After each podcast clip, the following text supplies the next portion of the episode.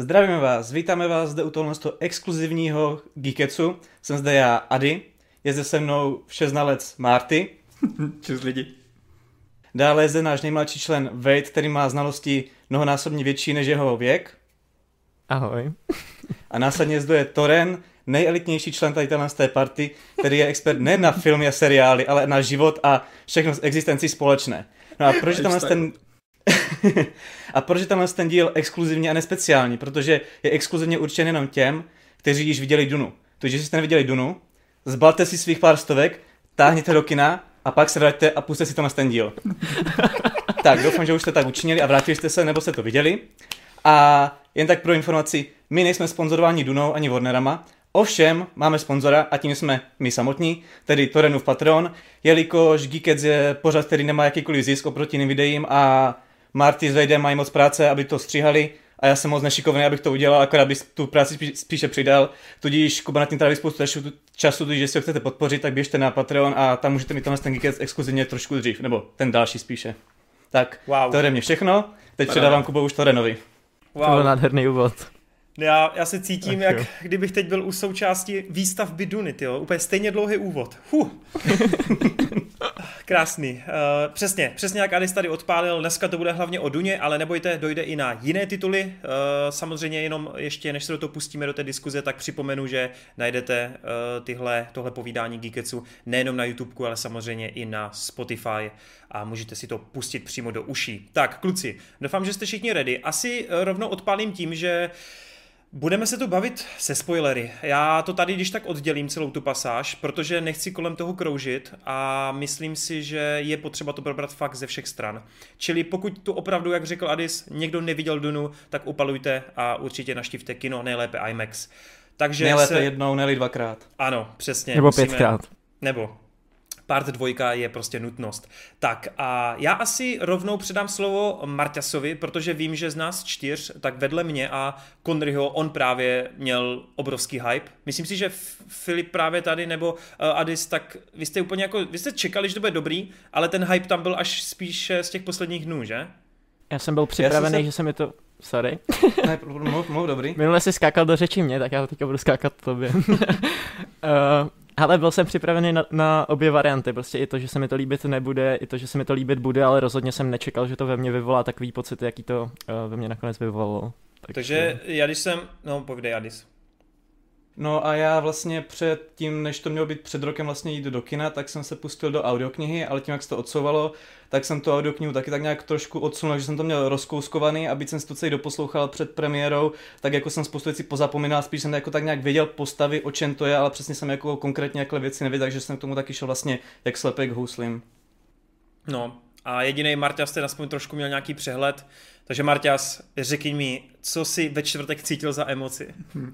Byl jsem úplně totálně nadšený, protože dostal jsem prostě přesně to, co jsem, to, co jsem očekával. Já si ještě poslední dobou sjíždím všechny filmy od Denise Vilneva, které jsem neviděl, a jako třeba Požáry. A tam jde prostě krásně vidět, že on jak kdyby celou tu kariéru se připravoval na tu Dunu. Fakt jako eh, v podstatě od, od těch eh, menších filmů, kde se musel jako zabývat těma vztahama mezi postavama, musel se vypracovat v tom, jak charakterizovat ty postavy co nejlépe, aby jako člověk pochopil, co, co, toho, co tu postavu motivuje a tak dále. Tak všechno tohle to si natrénoval v těch dřívějších filmech, pak si natrénoval třeba v Sicariovi akci, natrénoval si v příchozích takovou tu sci-fi estetiku, kdy prostě vymýšlíš něco originálního, něco, co je jako mimozemského. Do toho ještě samozřejmě čím dál více zlepšoval v tom audiovizuálnu, že jako každý ten jeho další film posouvá hranice toho spojení film, toho vizuálu a audia. Takže potom třeba v Blade Runnerovi si vyzkoušel už jako fakt velkorozpočtový film. Takže fakt každý jeden film je takový další schůdek k tomu, aby mohl udělat tu Dunu co nejlepším dílem. A fakt se mu to povedlo. Protože třeba efektivita těch střihů, toho, jak jako dokáže uh, na jednu stranu dát scénám prostor na to, aby vynikly, a na druhou stranu, aby uh, když už jako má třeba krátký prostřih jenom na 10 vteřin na nějaké malé zvířátko v poušti, tak to zvířatko má velkou, ale velkou jako důležitost pro příběh a pro, nebo pro někoho, kdo jako ví, co, co tím naznačuje. Tak tady tahle ta efektivita, kdy dokáže na jednu stranu dát tomu příběhu dostatek prostoru a na, na druhou stranu využít každou vteřinu toho filmu dvouhodinové, dvou a půl hodinového, tak to mě jako, já jsem úplně fascinovaný tím. Fakt, fakt jde vidět, že tam je obrovský kus práce, kdy každý část toho příběhu si jako v podstatě uh, skalpelem rozsekal a řekl si prostě, co, co tam musí být, co tam můžu vyhodit. A v jiných případech, kdy třeba on celé postavy, které jsou v té knížce, jako třeba ten císař, tak oni tam nejsou, ale vůbec tam nechybí. A naopak to ještě prospívá k tomu, že on tam ještě buduje takové to tajemno. Že jestli se dočkáme partu, dvoj, eh, partu dvě a potom přijde ten císař na scénu, který to tam teďka celou dobu jako z pozadí manipuluje, tak třeba bude ta postava ještě větší do, dopad mít kvůli tomu. Protože teď, teďka jako v podstatě celý jeden film týzuje a pak ho teprve uvidíme. Takže jak když jsem vylezl z kina, tak uh, jsem byl totálně nadšený a uh, dokázal bych jako hodiny a hodiny mluvit jenom o, o, o těch emocích, co, co ve, mnou, ve mně proudili po tom filmu. Takže jako myslím na úvod to stačí a potom se určitě dostaneme podrobněji k některým věcem. Já tě jenom opravím, ne jestli se dočkáme pokračování, ale my se dočkáme, protože snad to lidi nebudou chodit, tak Geekets oficiálně končí. ano, takže, no, takže nám všichni začnou chodit. souhlasím, souhlasím. Uh, tak Vejt klidně, teď jsi říkal, že by se rád napojil na Marťase, tak klidně můžeš dál. Jo, strašně důležitý, co řekl Marťas, že fakt když se podíváte na požáry, tak tam už prostě pracuje s nějakýma těma postavama a přesně jak řekl, tak je to strašně dobře zrežírovaný a jde vidět, že to, co se naučil v minulosti, tak využívá i v tomhle filmu. Já musím říct, já se vrátím zpátky k mým pocitům, že si moc dobře pamatuju, když jsem odcházel, když mi bylo pět let uh, z Avatara prvního, a to není tak dobře napsaný ani zrežírovaný film, podle mě. Na druhou stranu máte tam přesně takový ten pocit z toho nového světa a to objevování že vás zajímá fakt každá rostlina, každý jako zvířátko, teďka prostě hledáte, uh, hledáte v tom ty různé struktury, snažíte se získat ty informace, tak to přesně jsem měl tady u té Duny. Já jsem fakt od první minuty nechtěl, aby to skončilo, chtěl jsem prostě zjistit co nejvíc informací o tom světě, který jsem nikdy neviděl, nemám s tím žádný vztah s tou látkou, ale prostě bavila mě každá informace, chtěl jsem co nejvíc toho získat a prostě všechno to tam bylo podle mě využitý. Třeba když si vzpomenu, už můžeme spoilerovat, nebo ještě se ano, dostaneme? Ano, ano, určitě. Jo, jo. jo. Třeba když si vzpomenu na tu scénu, kde oni uh, nabírají to koření a těsně na poslední chvíli zachraňují ty lidi, tak tam je skvěle ukázaný, že prostě v jedné scéně ti ukáže dvou vteřinovou scénu na plavidlo, jak se jenom takhle napojí a vezme nějaký kontejner. Ty si to ani nevšimneš, ale pak on to využije o dvě scény dál, kdy prostě je to potřeba v nějaký akci a ty už přesně víš, co to znamená. Přesně víš prostě, k čemu to tam je a, a proč to tam dával. A je to strašně efektivní a de fakt vidět, že tam není ani vteřina navíc. Já jsem teďka byl na druhý projekci, moc pečlivě jsem sledoval jakýkoliv úryvek, jakýkoliv slovo, když prostě tam máte tady je prostě měsíční chůze, děl, uh, měsíční písečná chůze, dělá tohle a tohle a pak o hodinu a půl později tu chůzi využijou a prostě nějak to dál vypráví ten příběh, jo. Je to fakt strašně složitý, vystrukturovaný a de fakt vidět, že uh, ty zkušenosti, které nazbíral v minulosti, tak tady úplně efektivně využívá.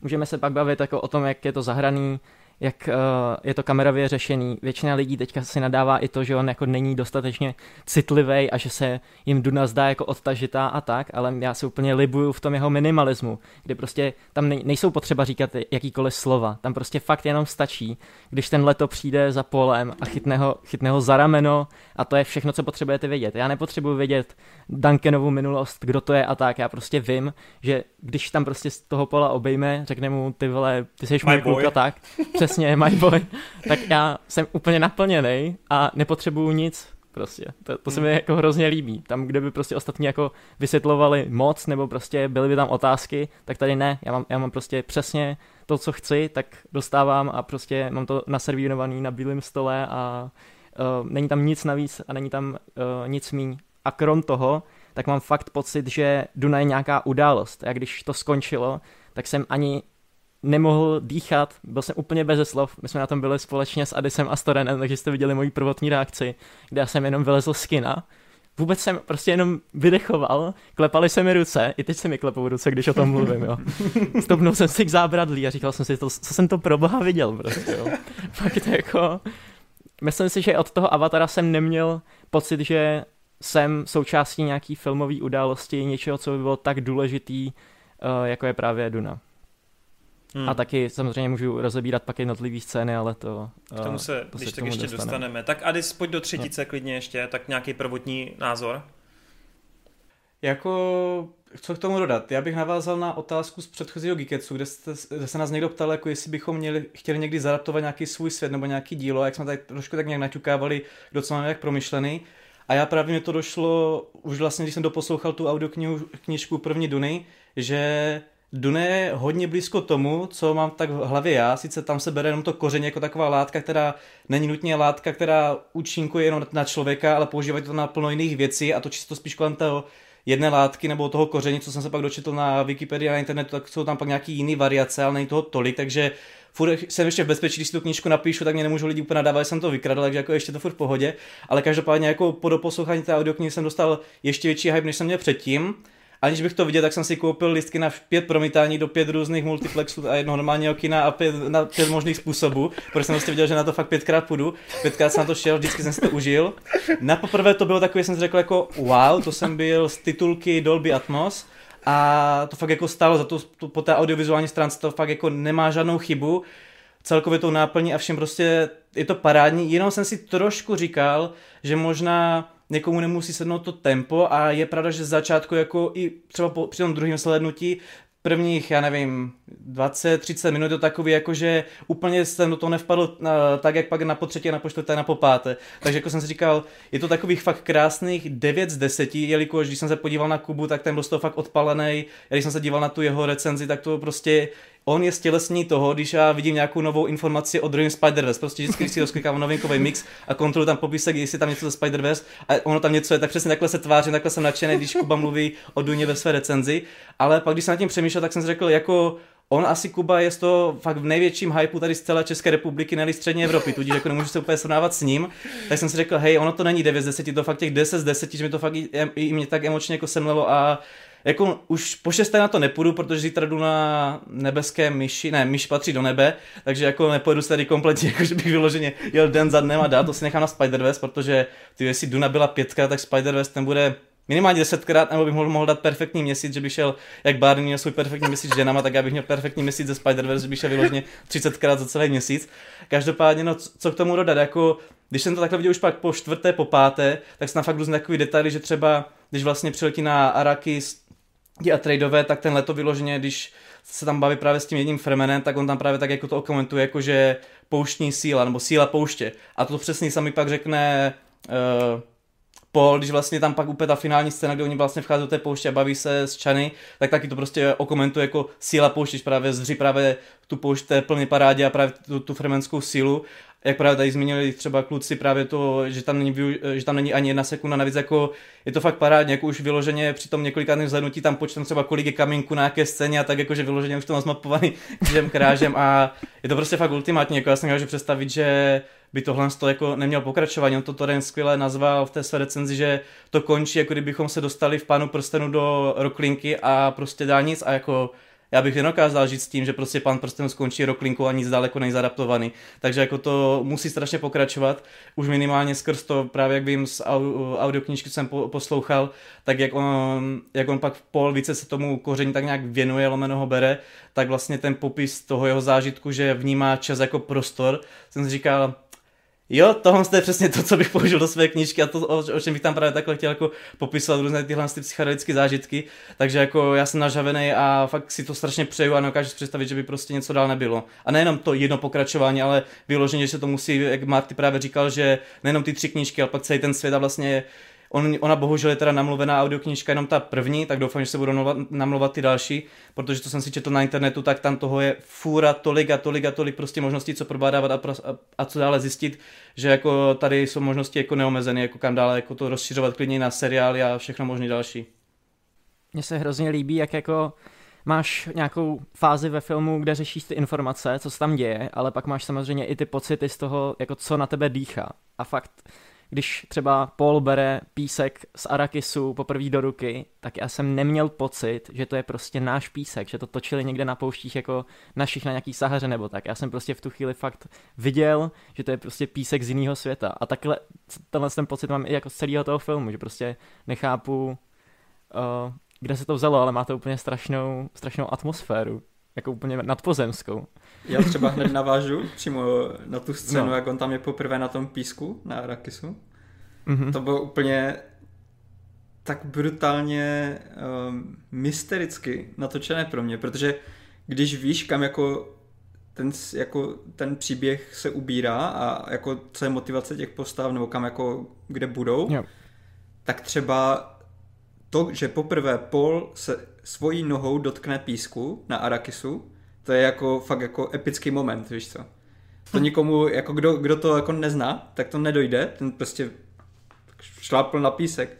Ale jako to, jak to dokázal Denis natočit, tak já v ten moment, kdy jako tam byla ta scéna, jak on došlapuje na ten písek, ona je dlouhá, ona je fakt jako na to, že to je scéna, kde jenom vidíš, jak noha došlapuje na písek, tak ta scéna má jako fakt několik dlouhých vteřin. A tady tímhle tím, že on dává prostor, tady tímhle tím důležitým momentům, že to třeba já, eh, když jsem přišel z kina, tak jsem měl taky chuť si to hned pustit znovu. A vzhledem tomu, že už je to všude na netu, tak jako jsem klidně mohl, ale dal jsem přednost tomu, že jsem si radši pustil tu Lynchovou verzi. A on tam na jednu stranu jako toho narval strašně hodně, že se mu fakt podařilo zadaptovat celou tu knížku v jednom filmu, taky dvou a půl hodinovém, eh, pokud nepočítám jako extended cut. A on tam neměl čas vůbec na tady ty věci. Tam prostě i důležité momenty, jako třeba ten poslední fight, kterým končí tenhle film, tak tam je strašně rychle. Tam prostě, tam Paul se postaví do kruhu, jednou tam bodne, borec se překulí, je mrtvý, v další scéně jako fakt vteřinu potom už, už tam je takový ten pytel na mrtvoli, už ho za, zabalili do pytle a je to v pohodě. Jako Paul je v klidu, vyhrál tam bitvu a, a může se jít dál. Jako tam vůbec nebyl čas na to, aby tady tyhle ty momenty dýchali, aby měli prostě čas, aby na toho diváka měli ten dopad. Zatímco tady tenhle ten film si na každý ten moment vyhradil jako fakt ten nějakou tu poctivou stopáž, aby ten moment vynikl. A tady tímhle tím to pro mě získávalo jako úplně na jiném, na jiném levelu, ten, jakože ten střih a i když si někteří lidi právě stěžují, že to je pomalejší, tak pro, pro mě jako někoho, kdo chtěl, chce, aby tady tyhle ty momenty vynikly, tak to má přesně tu dlouho, jako ani, ani to není kratší, ani to není delší, má přesně tu délku, jakou by to mělo mít, aby se to vlezlo do toho filmu a aby to vyniklo. Já si třeba to myslím, jako... že Jo. Já si třeba myslím, že Duna je film, který prostě nejde sledovat povrchově, že jakmile se úplně neponoříš do toho světa, tak Přesně. jako nedostaneš ten feel, ale když se do něj ponoříš, tak přesně díky těmhle těm detailům tě je schopná extrémně o, jako obměnit za tu tvoji pozornost. Tam třeba mm-hmm. vys ty postavy. Můžeš, já se vsadím, přesně chápu, co se na tom těm, li, těm lidem nelíbí, ale když říkáš, že to je chladný a tak, tak je to jenom kvůli tomu, že prostě nevnímají takový ty dílčí detaily toho, že třeba když máš první scénu uh, s Polem, kdy mu jde o život, kdy prostě na něj jde taková ta muška a on těsně jako se vyhne smrti, tak jediný, co jeho otec leto na to udělá, takže mu prostě dá ruku na rameno, v, když jsou kolem toho stolu a mají tam potom zase nějakou uh, další, další řeč. Ale když si ty ruky nevšimneš, když prostě fakt bedlivě nesleduješ to, co se tam děje, tak ti jako hrozně moc informací uteče. Ale když si toho všimneš, tak najednou vidíš ty motivace těch postav a vidíš, že to prostě přesně jak ty říkáš, žije. Že prostě každá tahle věc, ačkoliv je třeba ne tak důležitá, tak prostě tam je a má ten svůj prostor. A přijde mi to jako dost neuvěřitelný.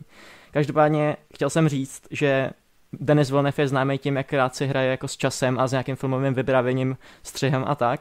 Mě při druhém sledování napadlo, jak tam je taková ta scéna s tou písečnou bouří a Paul dostane vlastně flash forward uh, s těma fremenama a vlastně mu jako pomůžou z budoucnosti a on přesně ví, co má potom dělat s tou uh, lodí, tak já si říkám, to je dokonalý, protože když my to uvidíme ve druhém díle, tak reálně bude možnost si pustit prvně druhý díl Duny a pak až ten první s tím, že z flash forwardu se stane flashback, ale ty vlastně pak uvidíš přesně, já vím, proč teďka on dělá tohle. Já vím, proč tam dal tu nohu, když vystupoval z té lodi, proč na to byl kladený takový důraz. A tyhle ty dva filmy podle mě, bylo by to hustý, kdyby to fungovalo tak, že prostě fakt je to možnost sledovat jako dvoj, dva jedna. A vlastně to Protože to bude stejný sequel pož- a pož- prequel zároveň, to dám s- navzájem sám sobě, jo? No, můžeš to brát tak, že jednička je flashback ke dvojce, spíš než, že Jasný. jednička je první díl. Což Já bych tomu jenom jako právě, dost- jak Marty řekl, že hezký sloves, že to dýchá, tak právě jako ono pro plno lidí to může připadat, že se tam nic neděje, ale přičemž ono se v té scéně jenom děje to, že ta scéna dýchá a právě když něco nedýchá, tak je to právě mrtvý, takže jenom to, že to dýchá, tak znamená, že tam něco děje a proto to vůbec existuje. No, já jenom jako krásně o tom mluvíte. Já vám vlastně do toho nechci ani vůbec skákat. Já jsem se vymluvil v 25 minutách na svým videu, takže uh, v tomhle ohledu nechci vám brát ten prostor, ale fakt se to strašně hezky poslouchá a mohl bych tady úplně všechno potrhnout s tím, že přesně ten zmíněný minimalismus, to jak tam právě teď Vejt říkal o té ruce, toho Duka a tak dále, to je prostě na tom strašně krásný. Mně by se i do té Duny vlastně nehodilo, kdyby ty postavy byly nějak silně emoční. A vy víte, že já mám velký problém s tím, pokud se nedokážu na postavy naladit a že celkově pokud je nějaký film pro mě chladný a já necítím emoce u postav, tak pro mě to automaticky jako se strhávají body, protože mě to, já nejsem do toho tak zainteresovaný a vyčítám tohle velmi často třeba Nolanovi. Každopádně zrovna tady speciálně jsem vůbec tenhle problém neměl, právě proto, protože jsem si všímal toho minimalismu a toho, jak stačí, aby se dvě postavy na sebe podívali a není potřeba žádných jiných slov. Je, stačí mi, že Jessica se podívá na Paula a já prostě přesně vím, co tam probíhá v té chvíli. Já přesně vím, že si tam předají nějakou informaci, nějakou emoci a ať už je to, že se tím zbuzuje nějaký strach nebo nějaký případný nebezpečí, tak to tam prostě cítím. A těžko říct, jestli za to může právě jenom samotný Denis, nebo jestli je to vlastně i celkovým herectvím, ale dohromady to právě pro mě funguje ještě víc, než kdyby si tam vykládali nějaký osobní příběhy o tom, jak si hrozně v minulosti někdo ublížil a podobně. Jo? Takže tohle tam funguje krásně a svět jako takový, nebo případ, eh, nebo spíš pocit, že sledujete nějakou událost, to jsem taky velmi často zmiňoval, že od Avatara tu skutečně nebylo nic tak pro mě velkolepýho, ne v rámci toho měřítka, ale v rámci toho, že se nám tu fakt stvořil svět, filmový svět, který má potenciál tady s námi být klidně dalších 20 let. Právě nejenom ve filmech, ale klidně i v dalších hrách, v komiksech, v nějakých seriálech na HBO Max, úplně cokoliv. A tam jako se dá určitě do toho, do toho jako hrábnout a udělat cokoliv, minulost, budoucnost, spin-offy.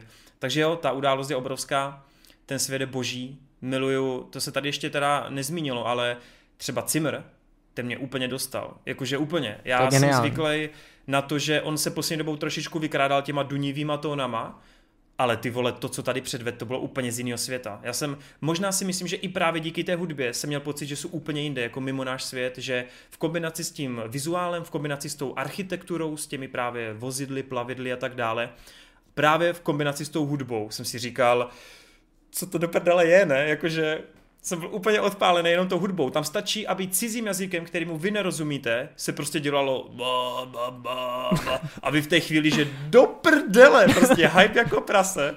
Teď tam Počkej, ty začne tomu nerozumíš, pršet. když ty, ty, ty jsi tomu nerozuměl, tak se přece mluví na cejlu, to bys měl pochytit nějaký. Na celou, No na to tam vysvětluje. rozumíš.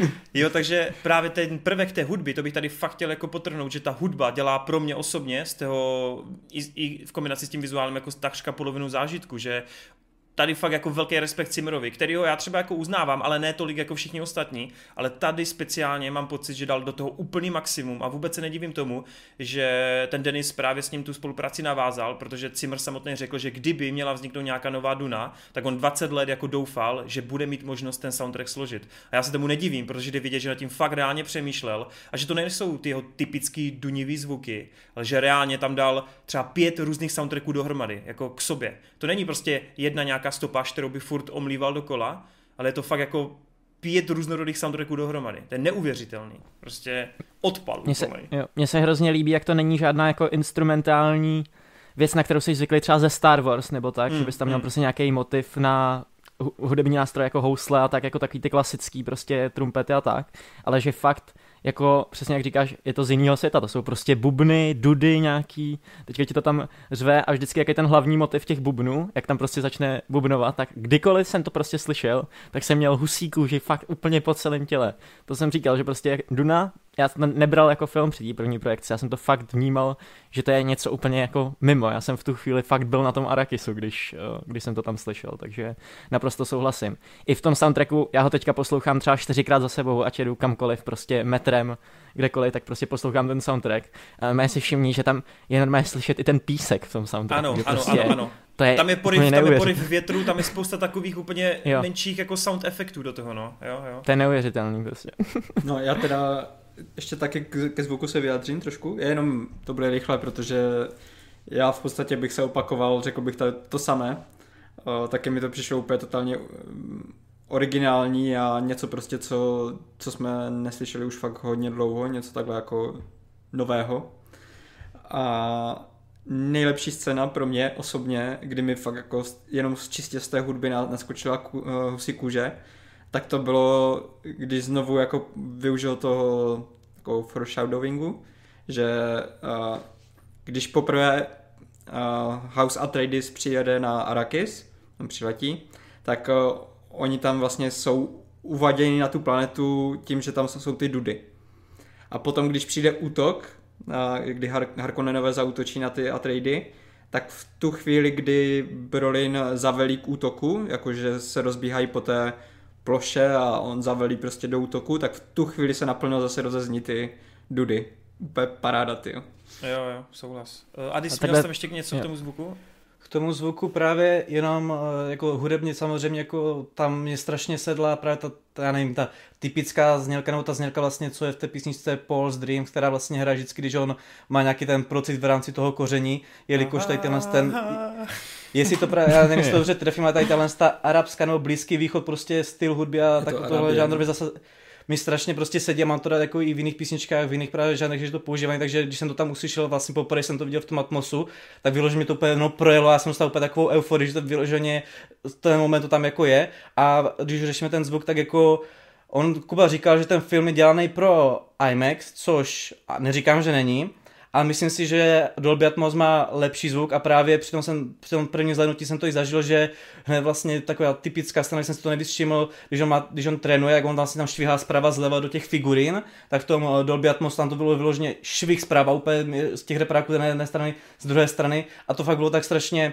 jak to, jak to padá, jsem vyloženě úplně sám cítil, jak kdyby mě někdo švihl vyloženě takhle do ramene z boku a pak hned do druhého, že vyloženě jsem v tom filmu byl strašně takhle jako, jak to říct, zakomponovaný a vcítěný díky té zvukové stránce takhle. Když je to právě v tom Dolby Atmos kinosále Syner- právě. Synergie úplná, no. Jako eh, ten IMAX jsem řekl spíš z toho důvodu, že samotný Villeneuve točil 40% toho filmu na IMAX kamery, takže spousta těch scén fakt máš širokých, jo, že ty cítíš ty obrovské celky a v IMAXu podle mě nejvíc dokážeš docenit takový to měřítko, kdy třeba krásný příklad je ta scéna toho Póla ještě na tom Kaladenu, na té rodné planetě, kdy těsně před odjezdem sleduješ, jak na těch útesech tam jako trhá nějaký jako ty kitky a kouká na ten západ slunka a tak, ale těsně předtím je, jak máš ten široký, daleký záběr na to plavidlo z té vody, jak jako vlízá nahoru. A to je třeba jako úplně jako 10 z 10 záběr, který doteďka, a já- ty vole, na smrtelný postel na něj budu pamatovat. To je strašně Ale- dobrý, jak tam vidíš to moře. Teďka prostě říkáš, proč nám ukazuje moře, víš co? A teď najednou se tam začne zjevovat ta loď a máš potom úplně tu sekvenci, jak ta loď se pomalinku noří z té vody, je to obrovský, že jo? Prostě. Než ještě, je než skočíme k nějakým jiným prvkům, jenom rychle ještě bych sfoukl tu hudbu, protože třeba na mě, i po druhý, když jsem to viděl, po třetí už tolik ne, protože tam nebyl jak Dolby Atmos, tak ten IMAX, ale obě dvě ty první promítání, tak pro mě jako jeden z nejsilnějších momentů je úplně první příjezd vlastně na to hlavní město Arakisu, na ten Arakin, myslím, kdy jako tím dlouhým táhlým záběrem pomocí těch jako vášek, těch jako vozidel, těch letounů, tak sledujete prostě, jak oni se k tomu obrovskému majestátnému městu blíží a slyšíš jenom ty bubny do toho a jako ta hloubka a jakýsi pocit toho až jako mytického prvku, jak je to fakt všechno enormní, úplně majestátný, to ve mně vyvolávalo takovou husinu, že jako já, když jsem to viděl po druhý, já jsem se vyloženě těšil na ten záběr, jak nasednou do těch vážek a přiletí k tomu městu, protože já jsem si říkal, a teď to přijde ty vole. A to je, tam se jako nic neděje, ty jenom sleduješ tři prostě ty váškovitý helikoptéry, omlouvám se, neznám to názvosloví jejich, To- Top Terry Jak- se to nazývá, ne? asi, jo, jo. Kdy oni jenom přilítají k tomu. Arakínu a jenom ti to ukazuje to měřítko. Ještě jak ona, ta kamera potom, oni přistávají a ta kamera pořád jako na one take, to jenom objede a ty to vidíš v celé té šířce a v pozadí jenom tu obrovskou nekonečnou poušť a já úplně, oh my god, vole. Já jsem tak strašně rád, že to říkáš, protože já jsem to měl fakt do písmene stejně. Já jsem prostě přesně ty vášky, to byl ten moment, kdy jsem si říkal, pane bože, já nechci, aby to nikdy skončilo, ten film prostě, jo. Tam třeba, jak ty říkáš, to obtáčení té kamery, tak ona se ta kamera zastaví, ukáže ti celek toho města a do toho tam ten Simr pustí ty bubny, prostě, Ano, jo. ano. To má Ano. takovou sílu prostě. Je to... A takhle se dá podle mě rozebrat doslova každá scéna prostě. To je neuvěřitelný, To je že fakt tam... úplná radost. Ach ty vole, mě tak strašně třeba líto lidí, kteří opravdu nejsou na tenhle typ příběhu naladění. Fakt jako, ne, že bych byl na ně naštvaný, je mi jich fakt líto, protože připravit se o takový zážitek podle mě musí fakt jako bolet. Oni to samozřejmě neví, ale Ale to je přesně tak, jak jsem říkal, máš těm prostě, sorry, máš No, dvě verze jako pocitů, nějaký, který máš u filmu. Já jsem třeba hodně emocionálně založený člověk, to znamená, jako pro mě pocit z filmu je to, když tam prostě pustí tu loď a nechají plout volným pádem a pak se tam děje Mhm. nějaká ta akce. To jsou přesně chvíle, kdy jako nedejchám a jenom si užívám tu atmosféru. Na druhou stranu umím si přesně představit, že máš ty lidi, kteří jdou jenom jako po těch informací a ty si zase řeknou, proč teďka koukám pět minut na to, jak lítají nějakou jako helikoptérou, jo. Ale prostě, Mm, mm. jako o tom to je, to je přesně jako pro ty lidi, kteří mají rádi film, tak to je úplně prostě, to je radost, jako Mm, přesně mm. pro ně to bylo stvořený. Na druhou stranu pro ty lidi, kteří kteří na to nejsou stavení a nemám jim to za zlý, tak prostě ty si to nemůžou užít, ale teda jsem jako souhlasím s tebou, že jim jako těžce nezávidím, protože tohle to je fakt super. No, ještě jak jste se bavili o tom týzování, mám pocit, že jsem to řešil osobně s Martasem, tak tam celkově ten foreshadowing funguje jako perfektně. Mně se líbí takový ty uh, třeba detaily ohledně, řekl bych, divácky docela oblíbené postavy toho Duncana, Momoy, kdy během toho filmu třikrát dostaneš informaci, že mu jako jde o život a třikrát z toho vyvázne, kdy prostě po každý to je tak, že jo, jdu někam, kde asi jako přijdu o život, ale vždycky, vždycky prostě vyleze, ještě ti tam řekne tu větu, já prostě nikdy neumřu. A pak přesně víš, že tam je ten moment, který už si tehdy, pokud jsi pozorný divák, tak už si viděl právě v tom, v tom snění, že jo, v té vizi. Takže si říkáš, OK, tady je to místo, kde to jako skutečně bude. A i když ten Momoa tam poprvé prostě padne a ty si myslíš, že that's it, to je prostě konec jeho linky, tak ještě jednou naposled prostě vstane, aby fakt jako ten v uvozovkách, já, já nechci říkat running joke, ale jako ten, jak se tomu říká, prostě, aby, znovu, aby Running- znovu... To je running, no prostě running gag nějaký prostě. No, jako no, jo, ale já nechci, ono aby to není jako, působilo- to, není jo. to vtip, ale je to prostě setup na... Jo, jo, tak running setup, dejme tomu, tak, uh, tak tam prostě ještě jednou po třetí tam je, aby skutečně to ještě jako jednou potvrdilo a podtrhlo, že ano, Aby se to zacyklilo. my jsme to takhle jako hezky prostě udělali, jo, což je prostě skvělý. A to stejně ti červy, jo, že já chápu, že se to dělalo možná i skrz budget, protože co si budeme povídat, stálo to 165 mega, ale pořád, pořád jako je potřeba taky říct, že těch 165 mega není jako v těch digitálních tricích, ale úplně ve všem, co tam je, jo? že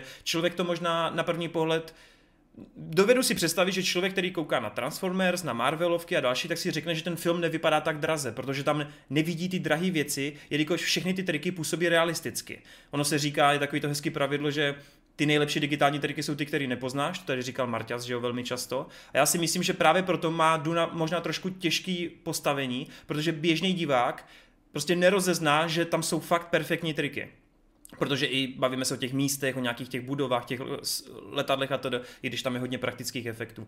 A ty červy jsou třeba perfektní příklad, jak jako je úplně plně neukázat, že tam dvakrát máš nějakým způsobem jejich představení, kdy ale nikdy se neukážou úplně v celku a pak jako když už se ukážou v celku, tak pořád je máš v tom tmavým filtru, pořád je to v té v noci a ty víš, že v tom druhém partu prostě budou. Ty víš, že, že se tam na nich prostě bude jezdit, ty víš, že tam bude ta uh, desert power, ty to víš prostě, ale teď je to tady všechno tak jako strašně hezky týzováno a to je prostě na tom hrozně krásný, že Prostě Jak se- Denis jak se- Villeneuve umí natočit i kaiju film, ty vole.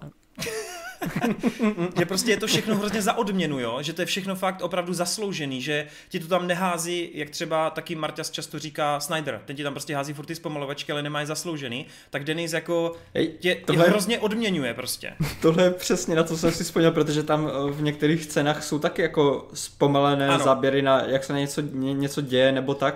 I když jako to není něco, nějaká velká akce nebo tak, ale stejně to do té zpomalovačky dal, ale tady to sedí prostě. Tady to právě přispívá k tomu mysterióznu, k tomu prostě, že to je potom větší jak, jak svět, ten, ten příběh.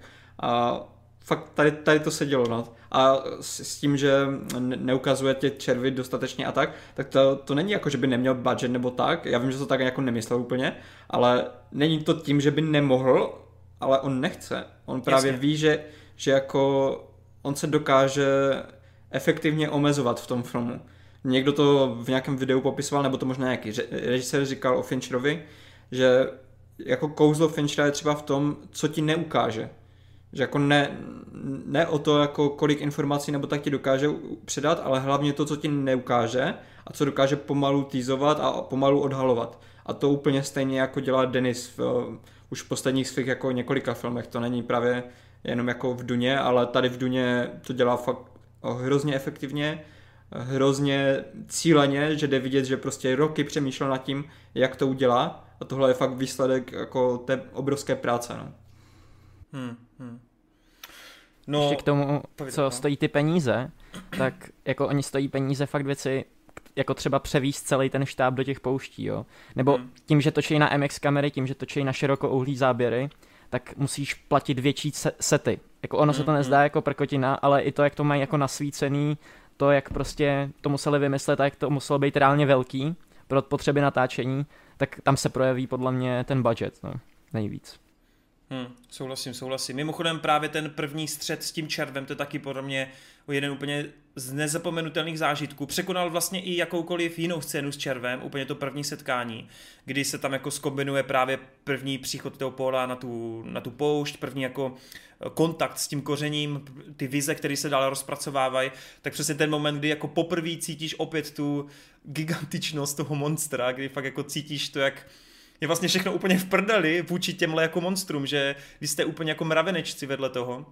To bylo úplně něco fantastického, obzvlášť teda i s tím zvukem a s tím IMAXem, kdy tam je taková ta vlna toho písku, která se převalí na toho Garnyho spolu s eh, Polem, tak to byla zase jedna z těch scén, kdy jsem fakt jako absolutně, ale absolutně nedýchal. No, hele, neuvěřitelný. A teda konkrétně nevím, jak jste to měli vy, ale třeba já jsem možná jako divnej, ale vždycky, když, jako, kdybych si měl říct, co mě tam přišlo jako nejslabší, zdaleka nejslabší, tak to je pro mě vlastně jakákoliv jako akční scéna. Oni jako vypadají dobře, dobře se na ně kouká, nějakým způsobem to posunují dál, je tam nějaká dramatičnost v nich, ale vlastně se přiznám, že kdykoliv, kdy tam nebyla akční scéna, tak jsem se cítil, že jsem v tom ještě víc zainteresovaný. Nevím teda, Co jak myslíš se to jako akční scénu? Je to třeba ty šermířský souboje, je to třeba jo. ten útok na, tu, na ten Arakín, kdy Harkonneni, že jo, tam udělali tu invazi noční. Jako já neříkám, že byla špatná, já jsem cítil u toho jako samozřejmě ten strach, emoce a to všechno, jo.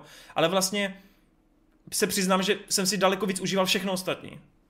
Jo, vím, na co narážíš, ale musím říct, že tady jsem si to užíval taky, mm-hmm. stejně jako ty ostatní scény, kvůli tomu, že tady, jak to říká Marte, tak to bylo přesně zasloužený. Kdyby to mělo mm. jako v Marvelu, tak ty vole, je to prostě takový to vynucený CGI finále, jenže tady to mělo nějaký jako fakt důvod, potenciál, já jsem z toho cítil tu hrozbu, ještě jak to bylo na tom jo. IMAXu, a je to fakt jako geniálně natočený, ty vole, tam máš ten, toho Dunkina, jak uh, prolítává takovou tou kruhovitou budovou a kolem něho jde ten laser, že jo, a pomalu ničí celou tu budovu a on uniká tím tunelem, to jsou prostě věci, které jako, OK, můžu tady říkat, jak jsem strašně, uh, jak to říct, Eh, takový ten jako high class a že prostě si neužívám tu akce a že chci jenom ty informace, ale tohle to bylo prostě fakt cool, jako já se nemůžu pomoct. Takže, to slovo, který si hledal, je elitář. Mm-hmm. Elitář. Já nejsem jako Toren, já si umím, umím, umím si užít akční scénu. Prostě. Ne, neříkám, hele pozor, pozor, aby nedošlo k milce, já jsem si je užíval. Jenom, já to chápu. Eh, jako, tam už, já totiž nemám jako co tam eh, dát negativního, víš, jako do mých dojmů, takže říkám, že jako, jako nej, ne největší problém, a to nejde takhle říct, ale eh, ty ašní scény mi vlastně z celého toho kompletu těho dvou a půl hodinového filmu vlastně přišly svým způsobem nejslabší a byl bych daleko uh, radši, kdyby tam prostě třeba další půl hodina ještě byla čistě o informacích, o dialozích a o nějakých jako posunech, takhle jako drobných a to, co jste tady třeba zmínili, že jakýkoliv drobný, minimalistický mm, nebo jakákoliv menší scéna je důležitá potom a má nějaký impact, tak to je samozřejmě pravda. A konkrétně to finále, který právě se vykašle na nějakou velkolepost, a kdy je to fakt kontaktní souboj tělo na tělo, jeden versus jeden, a kdy fakt cítíš tu důležitost. A to je, to je strašně směšný, protože to je jeden člověk proti jednomu člověku. Oba dva mají v ruce prostě normální jako zbraně, nějaký jako díky, jo. A ty víš prostě, že se tam děje něco, co prostě úplně změní celou budoucnost, co prostě úplně dál bude definovat další stovky let. Ty to, ty to prostě cítíš z toho obyčejného souboju, což je prostě úplně Kurva, vole. Jak je tohle ještě, možný? ještě jako tam varuje, víš co, jako vyzve na souboj, on říká, nedělej to, nedělej to, ne, já to udělám, prostě, pak máš ten souboj a v tu chvíli si řekneš ty kráso. Ale to je ta největší síla podle mě celé Duny, že ty jakákoliv cena, která tam je, ty máš pocit, že se děje něco obrovského prostě. Jako ať No, už je to protože sebevětší se kravina. No já vím, já to vím, ale pocit, to je, to ty to jako, fakt děje. pokud nečteš knížku, tak si to neuvědomuješ, že jo? No právě. ale podle mě to funguje i na lidi, co jako nečtou tu knihu, že ty cítíš, že se tam děje něco velkého, že to bude mít ten dopad, což je neuvěřitelný, že z každé téhle malé scény dokáže udělat tak velkou událost. To je prostě, ty vole, jako Jo, to je dobrý To- říct, no, já- jakože to je strašně seriózní, jakože to fakt bereš vážně. Prostě když se podíváš Hmm. na jakýkoliv jiný film, tak je to jenom, že najednou přistupuješ na tu hru, že teďka koukáš na nějaký fikční svět a teďka jako budeme dvě a půl hodiny dělat, že prostě tohle je skutečnost. Zatímco u té Duny, když jsi v tom sále, tak úplně zapomeneš na reálný život. Tam seš prostě fakt jako víš, že to je důležitý a je Hmm. ti jedno, co je kolem. Tak já teda navážu na ty souboje. Tohle je věc, na kterou jsem se těšil, protože já jsem, byl, já jsem byl úplně nadšený. Prostě to, ty štíty, to je, to, je, to je přesně to, co miluji na sci-fi prostě. Jakmile vezmou technologii a, a používají takovým způsobem. A tady je to strašně těžké jako na zahrání. Já jsem se jako fakt bál, aby to nevypadalo jako hloupě nebo tak, protože když máte štít, kterým projde jenom eh, něco, co je pomalé, a přitom chcete jako stejně mít kineticky rychlou akci, kde jako rychle šermuješ a do toho víš, že jako kdyby to bylo až moc rychle, tak lidi budou si stěžovat a jak to, že ten nůž se nezastavil a na druhou stranu, když to bude moc pomalé, tak si řekneš, proč tomu neuhl, nebo proč to nevykryl, nebo proč něco. Takže jako vyvážit tady ty dva věci, jako to, to jsou protichudné věci. Takže jako vyvážit to, aby to vypadalo dobře, tak mm, jako mohlo to vypadat daleko hůř. A tady to bylo úplně jako hodně, při nejhorším hodně solidně zvládnuté. Ale já třeba jsem si užíval na těch akčních scénách, třeba když uh, viděli, vidíte ten útok uh, těch lodí, jak uh, útočí na Arrakis, uh, ty Atreidové tam pobíhají po té přistávací ploše a můžete v třeba v pozadí vidět, jak se tam nějaká ta uh, střela, která má ničit ty lodě, pomalu zavrtává do štítu nějaké té lodě. Že tam je v podstatě to problikává tím modrým Červeným. a červeným a vidíte, Hmm. jak se tam zarývá a pak se to prorije tím štítem a vybuchne to celé. A prostě během té scény, co se tam tohle děje v pozadí, tak tam v popředí běhají prostě lidi a, a snaží se mobilizovat a tak. Takže tady ty scény, prostě tam bylo tolik věcí pro mě, co jsem mohl sledovat a z čeho jsem mohl jako být takhle nadšený, že ty akce, jako já jsem si totálně užíval. Konkrétně... Mimochodem, je- Detail, sorry. Povídej, povídej, po, povídej, Tam, povídej. jak jsi říkal, jak se ta střela provrtá tím, eh, tím štítem, tak je geniální, že ta loď vybouchne, ale ten výbuch se ještě chvíli akumuluje v tom štítu Mhm, přesně, a pak až to jsou ty poruší ten detaily, štít. které, které jsou To je tak strašně dobrý, ale... To je, to je právě to, že tady jde vidět, že prostě to někdo ne, nenapsal do scénáře, jak si psal Lukas, poznámky prostě, tady bude souboj, tady Mhm. mm-hmm. bude prostě jako bude šermičský souboj a, a to je všechno, co si tam napsal. Tady někdo prostě si sedl a, a řekl si, když to teda jako se provrtá ta střela, tak co se stane s tím štítem? Bude funkční ještě chvilku nebo bude hned vypnutý? A tady tyhle ty otázky potom jako mají výsledek za to, že my, my na ně dostaneme takhle odpověď v tom filmu.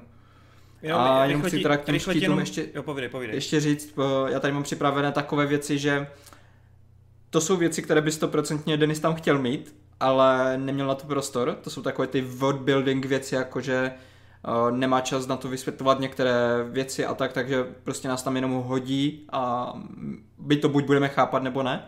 Tak třeba tady tenhle ten štít eh, se často nazývá Holzmannův štít a funguje v podstatě tak, že eh, si tam můžeš sám nastavovat, jakou rychlost on ten, má, ten štít má kryt. S tím, že ty ho v podstatě jako můžeš nastavit úplně na ten nejpomalejší, co to jde, že by tam ani neprošly ani ty pomalé meče a pomalé jako pohyby, jenomže problém je, že v tady v téhle nastavení tím štítem nepronikne ani vzduch. Takže ty by si jako prakticky udusil. Tohle je zdůvodnění, které jako je v těch knížkách podané, proč to vlastně lidi nemůžou používat na tady tyhle ty pomalejší techniky. Ten štít je stavěný na to, na um, vysoce kinetické objekty, um, ty projektily a lasery, to znamená, pokud na vás někdo vystřelí kulku, pokud na vás vystřelí laser, to je přesně ten, ten štít je na, na tady tyhle ty věci. U těch lodí je to trošku něco jiného, tam třeba, aby se zabránilo sabotážím, tak ty štíty jsou nastavené právě tak, že tím nepronikne ani vzduch. Akorát, akorát u těch lodí to nevadí, protože ty mají vlastní life support eh, věci jako na podporu života, že si tam generují kyslík nebo mají nějakým způsobem jako zaři, zařízený přísun kyslíku, takže u těch velkých lodí se to opravdu používá takhle to nastavení. A potom tady mám ještě spoustu jiných, tak potom půl běžně no, budu dávat.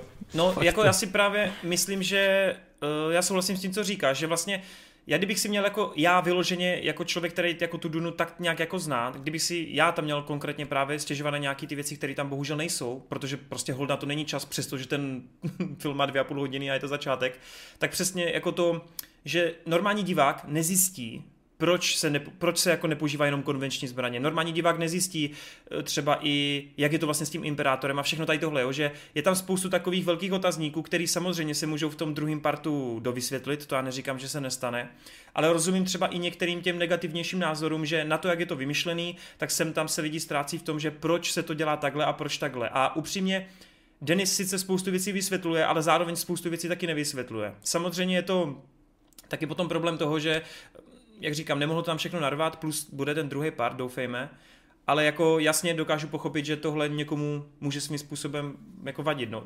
Jak jste to vlastně vycítili, jsem... že neměli jste všechny informace? Jestli můžu k tomu, tak eh, já jsem tak nějaký tyhle ty komentáře jako četl na, na způsob, že prostě mají tam strašně namakaný prostě tady galaktický lodě a podobně a pak se tam prostě perou díkama. Já jsem to prostě bral, že ty stojezky nazval, že Duna je svá, že prostě to nejsou takový ty stereotypní prostě lodě, že prostě všechno to má svý, tudíž proč by to nemohlo mít i svůj svět, kde prostě fungují prostě, že bojují na bázi toho, že mají díky a tyhle ty věci, po případě, že to je všechno tak nějak dělané samo sobě, o sobě a je to odlišný od čeho jiného, tudíž jako byť nemám tolik naštěno do budoucna dál, tak jsem to prostě řešil, že buď se to vysvětlí, akorát to nestihlo, anebo v podstatě ten svět je takhle nastavený a nemusím úplně vyloženě všechno opodstatněný, prostě, že na všechno jasná odpověď prostě kterou ti odpoví takhle člověk z patra, že jo? No já bych jenom chtěl říct, že vlastně ty v knížce máš tu informaci, že tam to jako není, hádám spoiler jako i na part dvojku, ale ty prostě jako, tam je jako umluva, že se prostě nebudou používat ty konvenční zbraně, když tak mě Marta sklidně opravdu bych mlel nesmysly, jestli si to pamatuješ jinak, ale já dokonce mám pocit, že samotný ten imperátor jako má tohle pravidlo, protože navzájem by se potom všichni jako zničili, že jo? Protože tam potřebují furt ty rody nějakým způsobem fungovat a i když teda jsme teď viděli tu velkou zradu na Atreidy, tak v momentě, kdyby jako konvenčníma zbraněma šli do sebe, tak prostě všichni pochcípají, protože by všechno povybuchovalo a tím pádem by všechno bylo v háji. Takže tohle byla taková jako světlá výjimka, kdy se to povolilo, protože se potřebovali zbavit, zbavit těch sílících rodů, že jo, který by mohli potom v budoucnu ohrožovat, uh, mohli by potom v budoucnu ohrožovat celkový to vedení, no. Ale tu informaci nemáš prostě v tom filmu, tuhle. To nás asi bude muset uh, potom, když tak v komentářích rozseknout někdo, kdo to jako opravdu četl protože tohle to jsou právě ty malé detaily, které já nemůžu tvrdit jako ze 100% jistotou, protože jsem to nečetl. Jo. Ale no jde o to, to že jako z toho, jo. jak já to chápu, eh, ten svět, tak eh, tam není nějaká žádná, um, neslyšel jsem nikdy o žádné umluvě, nebo jako, že by to bylo nějaké ani nepsané pravidlo, nebo tak něco. Já jsem to právě vždycky bral tak, že v podstatě všichni, ale jako úplně všichni, když to viděli, když jdou do bitvy, tak první, co dělají, je, že zapínají štíty. Takže na co, na co bys tam jako šel s laserama? Oni mají lasery, oni je můžou použít, ale na co by byli? Kdyby tam jako stojí proti armádě lidi, co mají štíty na sobě. Co udělal laser? Tak ty prostě musíš jít a musíš je rozsekat jako ručně, protože jinak oni ty štíty nevypnou. Takže takhle jsem to vždycky bral, jako že tam právě ten, eh, ta existence tady tohohle štítu v podstatě jako ruší veškeré střelné zbraně a, a cokoliv jiného než ten meč pomaly.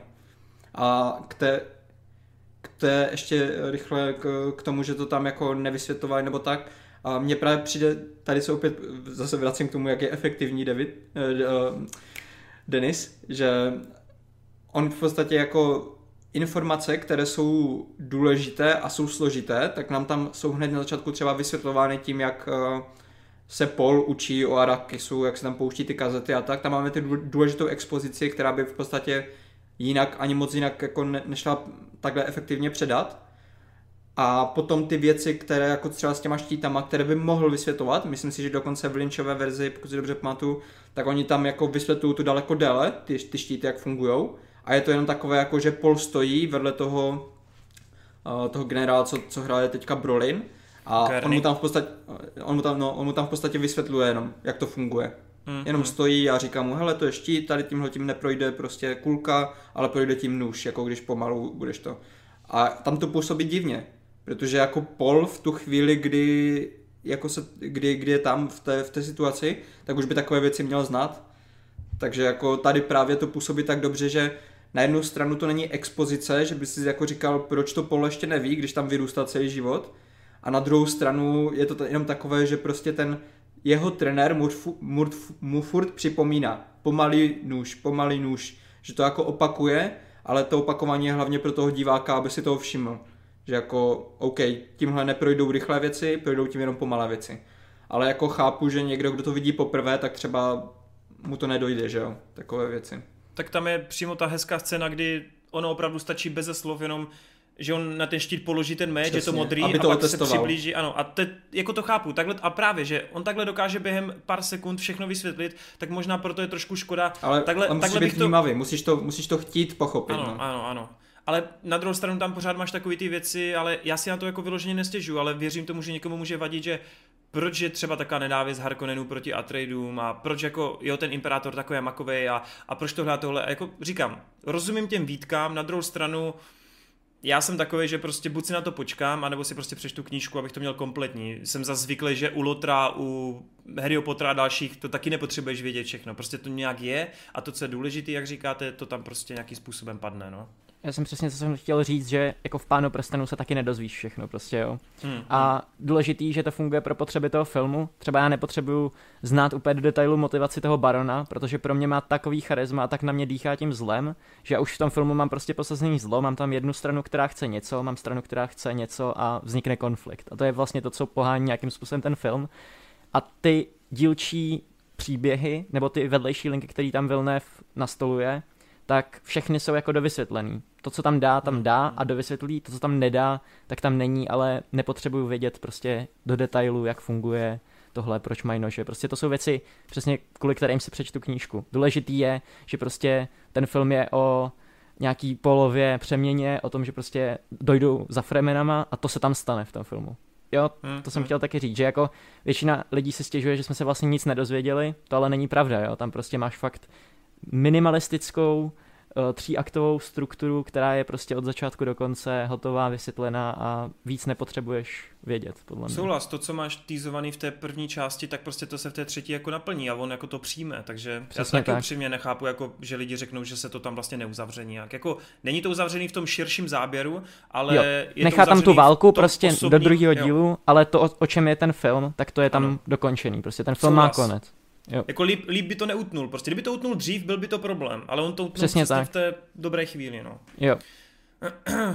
A co se mi no. teda fakt jako extrémně líbí, tak jak jsme se bavili o těch hereckých výkonů, že na Timote Chalametovi tak je strašně vidět to, jak on první půlku se tak jako zmítá v těch myšlenkách, má ty sny, ale jakmile umře ten jeho otec a jsou v tom stanu a on se to dozví skrz ty jeho sny, tak v tu chvíli jako kdyby to byl úplně jiný člověk. To jsem si hlavně všiml na, tu, eh, na to druhý shlednutí, ale z něj fakt úplně dýchá jiná er- energie, jiný charisma a já přesně vidím, jak se Marty směje, takže já vím, že to bude mít důvod a že to je prostě přesně do druhého dílu, ale líbí se mi, jak to tam není vlastně vůbec řečený a že to je další věc, kterou prostě jenom vidíš, nebo jenom, jenom cítíš, jo. Ano, což, je, ano, ano. což je fakt hustý.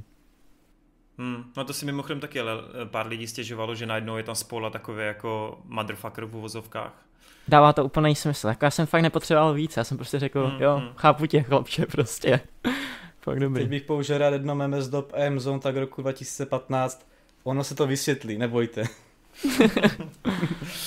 Je to tak. No hele, když, jsme, eh, když jsi řekl toho Timoteo, tak můžeme jenom v rychlosti právě probrat eh, i ty samotné herce, eh, ty samotné postavy, tak máte tam nějaký svý favority, kromě samozřejmě Paula, který je prostě pro mě osobně jako to nejlepší postavou, jelikož Hele, jako takhle, já jsem s Timotem viděl nějaký filmy, třeba v tom Králově je fenomenální a já nerozumím nikomu, kdo řekne, že on prostě jako neumí hrát. Podle mě jako člověk, který tohle řekne, a konkrétně tady v tomhle filmu, tak já nevím, vole, tak asi v životě neměl koukat na filmy, tak, vole. Takový lidi budou vždycky a já, já si pamatuju, v době, kdy jsem začal uh, v podstatě objevovat pořádně filmy Breda, Fit, Breda Pitta, hmm. tak to byla ještě doba, kdy, se, kdy si hodně lidí o něm myslelo, že je tam takový ten hezounek, co hraje jako, že je protože je pěkný, ale jako to je všechno.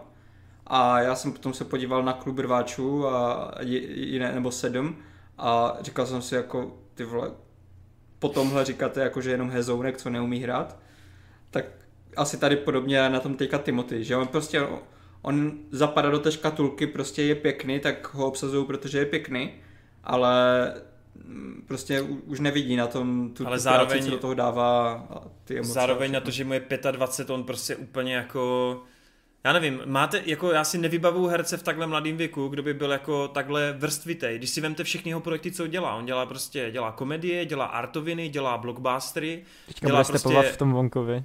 Přesně, ve Vonkovi bude muzikálově. Ty, ta, on prostě zvládne všechno. To je, on je neuvěřitelně talentovaný a třeba ty drsnější postavy, který teď dělá právě v poslední době, víš třeba ten král, tak ty budou stát úplně nejvíc, protože on na to, že vlastně nemá skoro žádný svaly, na to, že nepůsobí jako na první dobrou, když se na něj podíváš, tak nemusí na tebe házet ten respekt, ale tím, co dělá, tím, jak se tváří, tím, co z něho vyzařuje, tak ty vole, jako já jsem z něho posaděný na prdel prostě. Jako neuvěřitelný ten kluk, neuvěřitelný a myslím si, že pokud si to neposere, a on vypadá, že má dobrý mindset, protože nedávno i v rozhovoru říkal, že dostal rady nehraj, nehraj v superhrdinovkách a nefetuj. Takže že to tímhle se jako teď řídí, ne, v současné době. A já si myslím, že on to dotáhne neuvěřitelně daleko. Jako fakt, fakt strašný, strašný borec pro mě. Jako. Víte první.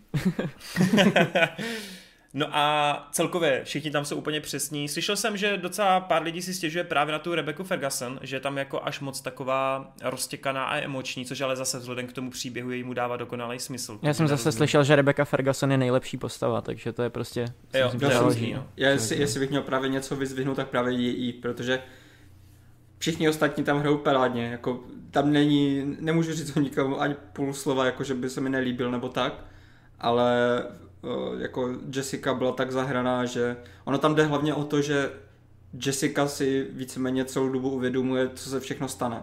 Mm-hmm. A to je přesně ten důvod, proč je taková roztěkaná, nebo jako až třeba v některých scénách až moc emotivní, jak tam třeba stojí za těma dveřma a jako ty si říkáš, OK, on tam má ruku v krabičce a ona tam jako z toho úplně v prdeli. A ona je z toho v prdeli, protože ví, že jako když to nedá, tak on umře, že jo. Takže to jsou věci prostě, které dojdou fakt zase jenom vnímáme o divákovi, který prostě pochopí, kolik ona toho musí asi v tu chvíli cítit. Hmm. Ale to, to jsem si třeba řekl hned, jakože bez toho, aniž bych četl tu knížku, jak jsem prostě viděl z těch obrázků, který se tam promítali, že prostě ona sdílí nějakým způsobem tu jeho bolest. A až pak hmm. jsem se dozvěděl, že přesně jako vidí víc a prostě hmm. jako je to tam. To jsou ty, ty Bene Gesserit skilly, no. jo, jo. Ty vole, scéna s krabičkou, top. I když vím, že teda Vejt říkal, že to na něho tak nezapůsobilo, co, ta krabka? Jo, na poprvé jsem si to neuvědomil, ale na podruhý jsem se to za to fakt dobrý. Kamo, ta krabka, Kamo, já jsem z toho byl já úplně jsem, odpálený. Já jsem prostě slyšel vzadu takového malého Torena, který říkal, ty kámo, ten Timothy Šalem, jak tam měníte v obliče, to je tak strašně dobrý, jak jsem si říkal, jo, podívám se na to, víš co. A zaměřoval jsem se jenom na ty jeho exprese a v půlce jsem přestal, protože to bylo tak strašně dobrý. Jako. A je to fakt skvělé, protože když to třeba ještě porovnáte se s Lynchem, který tam musel do toho jako dát ty prostřihy, že tam vidíte, jak přímo se mu roztíká ta ruka, jak úplně v ohni, víš co? A jako, Tady aby máš jeden záběr. No, Musím. aby jako vizuálně vám ukázal, jak cítí tu bolest, tak tady nepotřebujeme. Tady stačí prostě myslím... ten Timothy a, a to je všechno. Ne, prostě jenom prostě to, jak se Timothy tváří v krabičce, tak je jeden story oblouk, který prostě dává smysl. Je tam prostě klidnej a pak je úplně prdeli, ale ty prostě mně se, to Mně se tam strašně líbí, mně se právě na tom Timothy líbí, že zase se bavíme o tom minimalismu, ale přesně u té krabičky, kdy tam je jeden moment, hned na začátku, když to začíná trochu bolet, kdy on si to jako uvědomí, že to jako nebude prdel, kdy on jako se jenom tak jako pousmě, udělá taky ten jako to ceknutí, ne, že OK, jako že tohle asi bude průser, jo. A ale takový momentů je tam hrozně moc, i třeba jak se baví s tím otcem a otec mu sdělí, že chtěl být pilotem a ten Timotej je většině takový takový zaražený, chladný, ale pak tam přesně jako prosákne ten mini úsměv, kdy, temu, kdy se jako zasměje nad tím, že otec chtěl být pilotem, jo, že ty vole, to je tak dokonalý prostě. Ale já se sadím, že tady teďka jsou ty lidi, kteří nás poslouchají a říkají si, pane bože, ten v tom vidí něco, co prostě já vůbec jako nechápu, jo. Ale, ale prostě já to mám úplně stejně jako ty, já to tam prostě vidím, jo. No, proč ono to tam je? Prostě, To to je fakt jako- neuvěřitelné. A- Ale řekni mi, kdo za to může. Jestli ty herci po přečtení scénáře fakt tak extrémně moc pracovali na tom, jako zapřemýšlet si nad tou postavou, pochopit jako význam té scény, anebo jestli ten Denis mu fakt řekl, kámo, hrají prostě takhle. To je vole." kombinace. To je, to je kombinace obojího. Protože Denis ho stoprocentně vedl, že jako třeba ten posunek, jak, jak tady Kuba ocenil, jako že mu to jenom tak cuklo, to já si myslím, že takové detaily jako Denis měl už delší dobu v hlavě a že třeba jako mu řekl, hele zkus to prosím tě na, víš co, na partejku a Ale to je pak fakt jako neuvěřitelný. funguje, protože jako- Denis jako, všeobecně, když se podíváš na ty po- poslední filmy, tak on to vedení herců má jako stoprocentně jako na fakt skvělé úrovni. Že ale víš ti co, to herci, je se prostě ceknutí. Jsou jako parádní, to je prostě šílené. ale oni musí říct, co mají hrát, víš co, do, doslova, aby oni to mohli jako takhle skvěle zahrát, no.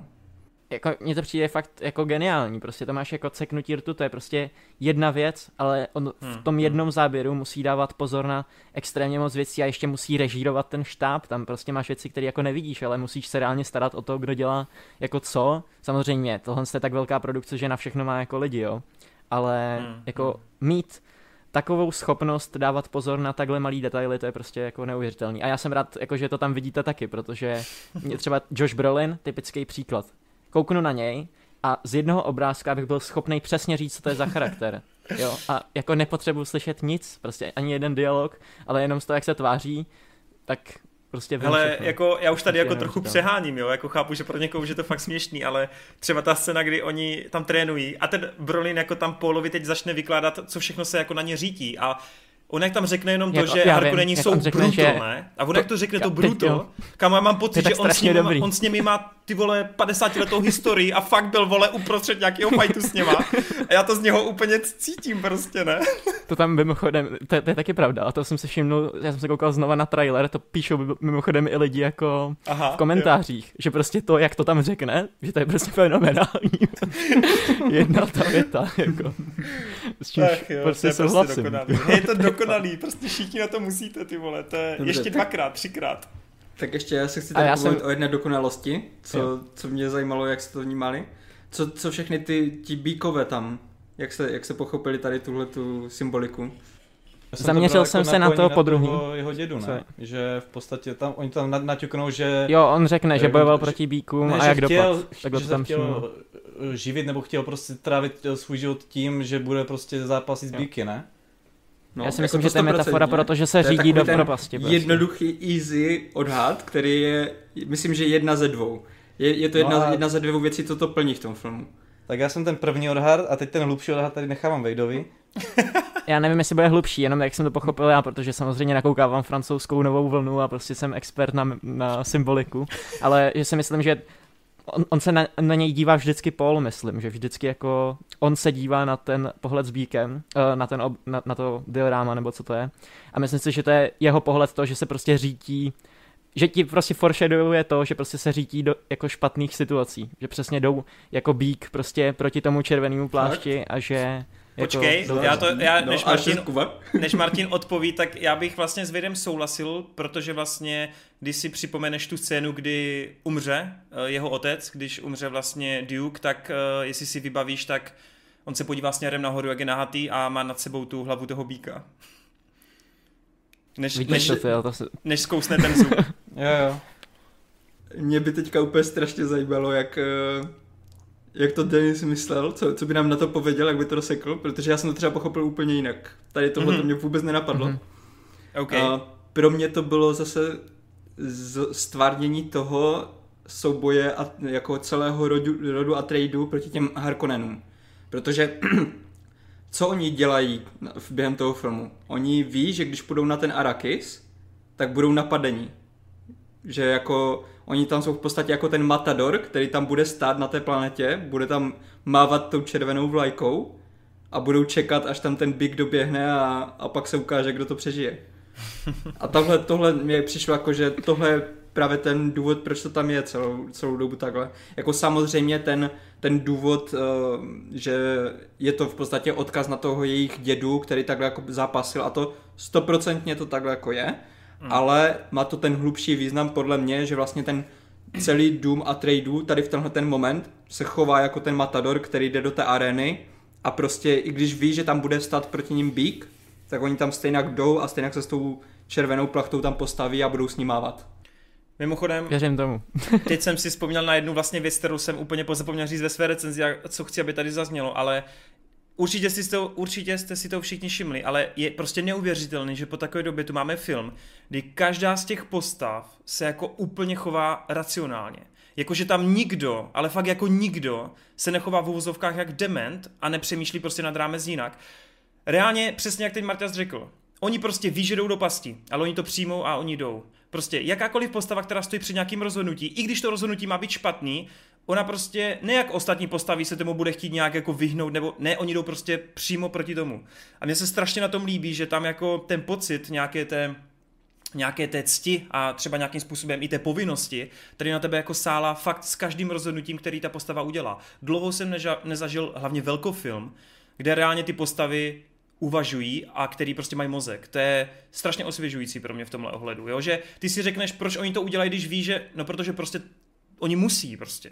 Tam jako není jako jiná cesta, oni to musí přijmout prostě. To je pro mě úplně fascinující tady tohle, fakt.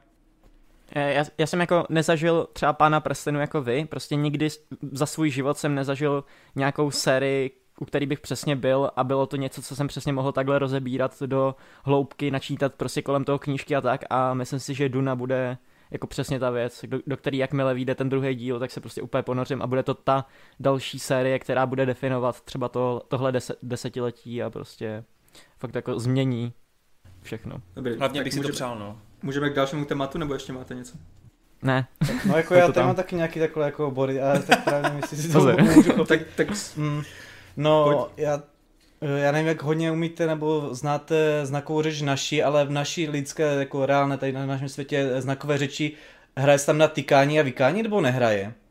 Právě, že... A máš každý, hlavně jazyk má jinou znakovou každý, řeč. No, taky si myslím, no, že to má každý jazyk jinak. Právě já jsem nad tím přemýšlel stran toho, že vlastně jako mi to jazyk už vlastně jenom Tolkien a pán prostě má celkově strašně rád právě díky tomu, jak se Tolkien vyhrával takhle s jazykama celkově tady tím s tím propracování, jak to říct, hranici prostě se slovama a vším možným, což tady je taky, že vlastně jsou tam strašně moc jazyků a zároveň tam právě ta znaková řeč a právě tam si titulku vidíme, že Jessica si s Polem tykají, ale když Jessica tím mluví na toho UEH, tak mu jakože vyká, tak mě právě jako napadlo, jestli to je běžný nebo není. A přičemž, když jsme u toho vykání a tykání, tak taková zajímavá věc, co jsem vlastně zažil díky tomu, že jsem byl na dubbingu i, tak Duncan eh, Polovi vyká normálně v titulkách, ale v dubbingu našem českým mu tyká, což je takový zvláštní a úplně jsem si říkal, jako, kde ten ten záměr, jako, proto, jako hmm. to není asi chyba, ono to je to... asi jako hmm. záměr, ale jakože proč, protože to nesedí, že nedává to úplně tak nějak moc smysl, když on se mu tam vlastně pak i klaní, říká mu můj vévodo, tak jako proč mu celou dobu jako tyká, že jo, v tom dubbingu. Hmm. Ale ono je to jako blbě přeložitelný v tom dubbingu, protože you, že jo, to máš i vykání, i tykání v angličtině, prostě jako je to těžký Ale odvodit. Tam myslím, jako... že kvalitní to překladatel, překladatel by tohle tak. měl rozeznávat. Přesně, takže jako v titulkách jako... říkám, že je kvalitní překlad, kde prostě si uvědomí přesně, hele, Duncan mu bude vykat, protože prostě je nad ním a dává to smysl, zatímco prostě ten dubbing dělal třeba někdo jiný a prostě nezamyslel se nad tím až tak hluboce. No. Jako jasně, v té angličtině tam se na tohle to dnes již nehraje, ale zase právě jak eh, Marty řekl, tak jako ti překladatelé k tomu nejdou, že tak překládáme to tady kousek po kousku a pak půlce toho zjistíme, aha, takže ono to celý dobu bylo myšleno, že on by měl vykat, jako oni to dostanou jako celek, že tudíž, jak říká, že správný překladatel jako by to měl jako odhadnout a pochopit a až mě zaráží, jako, že to bylo takhle jako podané, ale to je jako ale... takový detail já bych jenom vnímal, že to vykání mi tam ani do, jako docela sedělo, protože, já nevím, jsme zvyklí z nějakých těch jako příběhů o různých rodech, šlechtách a podobně, že tam ve si spíš jako vykali. I, I ti, co byli jako k sobě nejblíž, jo, ať už to byli manželé nebo ne, takže v tomhle ohledu já jsem tak nějak přistoupil na tu hru, že si vykaj a to, že Momo a tam říká my boy, tak to jsem bral tak nějak jako, že oni dva, speciálně oni dva mezi sebou mají ten vztah trochu jiný, ale zároveň Momo a potažmo Duncan si pořád uvědomuje to své místo, ale ten Paul svým způsobem, když ještě byl tím princem, tak jako neměl důvod, aby jako ho oslovoval nějak jinak, že jo, takže nevím, vykání mě prostě přišlo jako, že to tam asi sedí, no. A já bych nešel na Dunu s českým dubbingem, takže... No, jako Super. já jsem Mm. na to nešel jako cíleně, že bych se těšil, já jsem si řekl, že na to půjdu pětkrát, tak aspoň porovnal všechny Tak jednou co jdou, Jasně, že jasně. A jediný co, jen teda, jestli nebudeme potřebovat někoho, kdo fakt jako má ty knížky načtené, takže když tak mi to může odpovědět v komentářích, ale oni jak tam vlastně jsou v té, mm, nějak pár písmenek top té hře, vždycky nějaký celý ten název, a jak vlastně u- unáší Jessica s Polem, tak jsou tam svázaní, tak ona se mu Jessica podívá na nohy a kousek u tého nohy tam je na, vyrytý prostě kosoštvrc, to je jako, asi něco symbolizuje, že na to takhle bylo jakože uh, No zabrano tak to je, kamerou, UA, ale... to je ten To doktor. bylo UA. To je ten doktor, protože on má přece to znamení i na, na čele. A jo, Kámo, viděl no. jsi to pětkrát. A mimochodem, to, to znamení tam taky není úplně vysvětlené, jenom to tam zmíní lehce. Ano. To je v podstatě něco jako lékařská přísaha u nás, akorát je to lékařská přísaha, která tě, tuším, jestli to dobře říkám, zabije, pokud jako porušíš tu, tu svoji přísahu a někomu jako způsobíš nějaké zranění nebo někoho zabiješ. A tady tihleti lékaři, kteří mají tady tuhleto znamení, tak uh, ti jsou nejvíc vyhledávaní právě mezi takovými těma císařem a, jako tou šlechtou, ty, ty, ty elity úplně, protože v podstatě oni ví, že ten lékař je nemůže zabít, že, jako, že mu můžou důvěřovat. Mimochodem, ještě Adis, než budeš pokračovat, tak eh, to je taky linka, která možná by, je škoda, že se musela obrousit, protože třeba v té knížce je super, že daleko víc věříš eh, tomu UAovi, že s tím Polem a celkově s těma Atreidama má takový blížší vztah, protože s tím Polem tam třeba chodí po uličkách toho Arakínu, on tam vysvětluje tu kulturu na tom Arakisu a celkově to tam logicky jako prokreslenější, že pak mnohem víc jako cítíš, jsou tam takový i v té knížce jako foreshadowingy, že že jako vnímáš, že on jako zradí a strašně ho to jako mrzí, jo, že tady v tom filmu to bylo hrozně uspěchaný, plus třeba ani nebyla ukázána jeho žena, takže tebe to ani jako nikdy nedopne, že by jako mohl zradit, jo, že je to takový trošku jako out of the nowhere mě přijde, ale to je jenom taková drobnost. Dobře, tak už se pustím do toho, že se tady pustíme do nějakých složitějších eh, věcí, už jsem tady třeba na, nakousl. Bavíme to, se hodinu a 15 minut. Pustíme se teďka A do těch Teďka složitých se věcí. teprve dostáváme k tomu jako divnému. Ne, to je, jako já nebudu nic spoilovat, nic důležitého, jako třeba Golden Path nebo tak, to, jako to si necháme možná za dva filmy. Uh, já tady řeknu jenom spíš takové věci, které fakt, jak jsem už jednou říkal, Denis by tam určitě rád měl, rád by je vysvětloval, ale prostě na to nebyl čas. Uh, a hned navážu na to, že tady někteří na internetu hned jako vy, vyhlašovali, že to je takové to klasické white sa- savior story, kdy v podstatě běloch přijde a zachrání ty chudáky divochy, kteří musí tam jako mít toho bílého proroka, který jim ukáže tu cestu Mesiáše. toho mesiáše a tady těm lidem bych skázal, že by se na to měli jako podívat znovu, měli by si to přečíst, měli by se zamyslet nad tím, o čem ten příběh je a potom teprve soudit. Takový protože- stěr, ale. Nad svým Protože životem. Tam je jedna důležitá věc, kterou dělá uh, to, um, to společenstvo Bene Gesserit, což jsou vlastně ty, ty ženské čarodějky, které to tam celé jako z toho pozadí ovládají tu politickou scénu. A jmenuje se to Mission, Missionaria Protectiva. Je to iniciativa, kterou v podstatě, uh, oni to tam zmiňovali v tom filmu, že založili kvůli tomu, aby na planetách, které byly v podstatě, oni je brali jednak jako ještě málo vyvinuté, že v podstatě jsou jako primitivní civilizace tam. A za druhé jsou to nebezpečné planety, na kterých Bene Gesserit nemá prostě takovou sílu, že kdyby se náhodou stalo, že třeba jedna z těch jejich sester se dostane do problému na té planetě, tak by tam jako třeba mohla umřít, protože tam prostě nemá jí kdo pomoct. Takže oni na takových planetách používali tady tu Missionary Protective, což byla iniciativa, která přímo vyloženě, oni si vymýšleli mýty toho světa a v podstatě do těch mýtů vždycky zakomponovali to, že tam třeba je nějaká čarodějka, co je nějaká poradkyně, nebo třeba tady v tomhle případě uh, toho, toho příběhu Pola, tak oni v podstatě těm Fremenům do toho jejich náboženství vklinili v podstatě svoje, svoje proroctví o tom, že tam přijede na tu planetu uh, ženská, která bude součástí toho Bene Gesserit a zároveň bude mít syna. A ti Mhm. jakože přijedou z jiného světa a ti budou potom jako nějaké důležité postavy pro jejich náboženství. Takže potom, když, když jako by se stalo, že by se tam nějaká ta Bene Gesserit sestra dostala do problému na té planetě, tak ona by mohla použít tady tyhle ty pověry a říct prostě nějakým způsobem je, zmanipulovat, že ona je třeba součástí toho proroctví a ona je ta Bene Gesserit kouzelnice, kterou oni tam znají z těch mýtů. A tady tohleto, on to tam Herbert, myslím, nazývá náboženství engineering. Dneska už možná znáte sociální engineering, kdy v podstatě Facebook a jiné sociální sítě používají psychologické fígle, třeba jako lajky, komentáře a tak dále, aby vás udrželi na té síti, dávají vám feed, který se pořád obnovuje, abyste vy mohli jako dál scrollovat a mít další příspěvky. To jsou všechno součástí sociálního engineeringu, kdy v podstatě oni chcou něčeho dosáhnout v tom počítačovém světě a používají k tomu psychologii.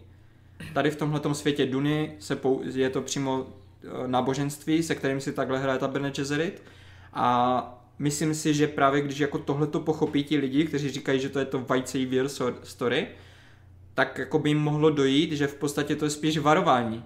Že naopak tady tyhle ty proroctví a tak dále, nebo náboženství jako celek, se jednoduše dají zneužít na to, aby prostě úzká skupina lidí potom manipulovala jako davy lidí. Takže uh, to, je teda, to je teda k tomu a ještě teda je důležité ten missionary protectiva, protože ona připravuje půdu, protože ona jako má hlavní důvod je to, aby se ty sestry mohly chránit, kdyby se dostali do úzkých na těch planetách. A druhá věc je, že už pomalu přis, jako připravují půdu k vzniku k, k Vizac Haderaka, což je v podstatě jako taková velká vyvolená bytost. Myslím, že i v tom filmu to párkrát zmínili, ten, ten název. Ale taky zase nebylo to tam vysvětlované. Tady bych chtěl uh, hned navázat na to, že v podstatě... Počkej, sorry, je to jo, tam tak... vysvětlený. Je to tam vysvětlený, jo. protože oni to takhle řeknou tomu Paulovi, když přichází, tak je tam ty domorodci jsou. A on se pak Paul ptá Jessica, jako co to znamená. A ona vyloženě řekne, že to znamená jako nějaký mesiáš v tom jejich jo. jazyce. Jo, a on přesně, se, ho, on se jí ptá, to, co... jestli šířili pověry. A takže ty víš, jo. že šířili To je přesně to, co to jsem tam... chtěl teďka k čemu navázat. A můžete mít trošku bordel v tom názvu sloví, protože to, to co teďka říkal Wade, tak to vysvětlovali, co to je Lisan al Gab. To je, aha to je něco jiného, protože Kvizac Haderak je, okay. je to, to teďka bude trošku fakt jako složité, takže musíte trošku dávat pozor. Kvizac, Kvizac Haderak je název, který používají Bene Gesserit, to se sesterstvo těch eh, kouzelnic, pro označení příchodu člověka, který v podstatě dokáže spojit síly všech, uh, všech těch důležitých genetických prvků, které oni tam mají. Tam jsou ty ženské, které mají tu schopnost té, toho předvídání, mají schopnost používat ten hlas a tak dále. A jedno velké pravidlo, co oni tam mají, že tyhle věci se dědí jenom na ženy. Že oni všechny ty, co jsou součástí toho sesterstva, tak oni, oni rodí, rodí jenom holky. A to je mhm. právě tam, bylo taky zmíněno v tom filmu, že ta uh, polová matka, ta Jessica, ona byla v podstatě jediná, která se tomu nějakým způsobem jako byla nějaká rebelka, jakože se tomu vzepřela a porodila tomu letovi syna. To bylo z toho, jediný důvod, proč to udělala, bylo, že ona se opravdu do něho zamilovala, což jako sestra Bene Gesserit by neměla, protože oni tam jako jsou jenom kvůli té politické manipulaci. Anakin Skywalker. Se, ona se fakt zamilovala a právě proto se rozhodla, jako že, že bude mít syna. Důležité, proč, je to, jako proč to tady tak popisu, proč to jako rozeznávat jestli je to teda, jestli mu říkají Kvizac Haderák, jestli mu říkají Muad'Dib, anebo jestli mu říkají Lisan El Gab. To, to jsou věci, které každá věc znamená trošku něco jiného, i když všechny názvy jsou pro Pola. To všechny tři věci jsem teďka vyjmenoval, takhle uh, ho, jako lidi znají Pola. Ale jsou to tři varianty budoucnosti. Ono, ne varianty, ono to je právě o tom sociálním engineeringu. Že ten Lisan Al Gaib, to je čistě pověra těch místních fremenů která je opět ovlivněná tou missionary protectiva od těch Bene Gesserit, o kterého jsem mluvil, protože oni tam věděli, že, to, že ti uh, domorodí fermeni už nějaké náboženství mají, mají nějaké pověry a jenom tam přidali tu pověru o tom mesiáši z, vedlejš, z, z nějakého, oni tam je přímo jako z jiného světa, který přijede se svou matkou a potom vás jako dovede k nějakému uh, ráji nebo k něčemu prostě, k nějakému úspěchu že vás osvobodí od toho utrpení Harkonnenu a tak dále. Tohle je čistě místní pověra na té planetě Arrakis jenom pro ty Fremeny. A pak ten Kvizac Haderach, to je v podstatě taky mesiáš, který má jako přijít a spojit ty síly, to je Bene Gesserit, plus jako síly všechny ty politické a všechny, prostě bude to nejsilnější, nejmocnější bytost na světě. To je ale jak kdyby celogalakticky, celogalaktická pověra a to je pověra, kterou věří i sami, sami ty kouzelnice z toho Bene Gesserit. Protože oni ví, že to není jenom jako, že se to stane náhodou. Oni jako tisíce a tisíce let už kříží pomalu ty jednotlivé rody, kde se třeba objevuje nějaká ta síla, ať už politická, nebo ta fyzická, nebo ta kouzelná a všechny ty rody spojují pomalu dohromady, dělají různé sňatky, tam vznikne dítě, tam vznikne dítě, pak ty děti spojí a tady tím soci- sociálním engineeringem chcou v podstatě vykřížit dokonalou bytost. Jediný problém je to, opět, Jessica, protože oni už byli takhle kousek, původní plán totiž byl, že Jessica ale to budou, budou mít dceru a ta dcera si potom vezme Harkonneny, jakože syna od Harkonnenů a v podstatě pak budeš mít spojení dvou nejmocnějších rodů. Budeš mít Harkonneny, budeš mít Atreidy, ze strany Atreidu tam máš ještě tu Bene Gesserit krev, kde vlastně oni můžou ovládat ty kouzla a tak dále. Akorát teď je problém jako pro Bene Gesserit, pro ten řád, je problém to, že ona porodila syna a ten syn nebyl pod kontrolou těch Bene Gesserit. Že oni s ním nemůžou manipulovat. Proto občas, když se jako bavíte s někým, kdo se vyzná v té duně, tak můžete slyšet, že v podstatě ten kvizac Haderach se naradil o generaci dřív. Protože jako plánované bylo, že, že to bude až další generace. Takže vlastně tady je jeden z velkých jako takových důležitých věcí, co se stala v té duně, ale myslím si, že v těch filmech nebude čas ani jako to nějak proskoumávat. Tak jako to jsem pořád... chtěl říct, no, že jako, jestli to bude v tom druhém díle, tak všechno, co říkal Marty teďka, tak jako jestli to bude mít nějaký smysl, aby to bylo odvyprávěný, tak já věřím tomu, že Vilnev si to pohlídá a že to je jako právě odvypráví tak, aby to bylo stravitelný. Jo, to jo, ale tak... ono právě, zrovna tohle, co jsem jako po, popisoval, tak to není až tak důležité, aby to tam jako muselo být, protože on už v podstatě jako většinu těch věcí nějakým způsobem aspoň, aspoň trošku zmínil už teďka a mm-hmm. jako pokud tam nebude vyloženě nikde řečeno, jaký je rozdíl mezi Lisan Algaibem a mezi tím Kvizac Hadarakem, tak jako to není něco, co by ti tam chybělo, že jo.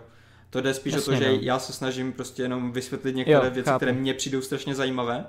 A ještě teda poslední věc, já jsem zmínil, že ještě se mu říká Muad'Dib, což je, myslím, že on to tam nakonec si vybere, to, to jméno, kterým teďka bude známý mezi těma fremenama.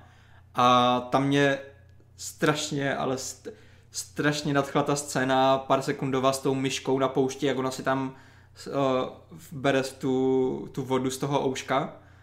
Tak uh, jednak to krásně ukázalo prostě během pár sekund, jak uh, v podstatě zvířata můžou přežít na té poušti, že si řekneš, aha, tak jako i zvířata tam jako nějakým způsobem si našli způsob, jak, jak tam přežít.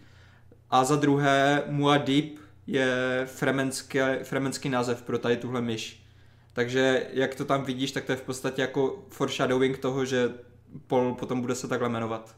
Ta myš mimochodem byla ukázaná i v jednom flash forwardu ze Zendajou, kdy oni vidí, jak se ta myš nějakým způsobem... Ona je v té, v té pavučině v tom kokonu, jakoby, no. Jo, jo.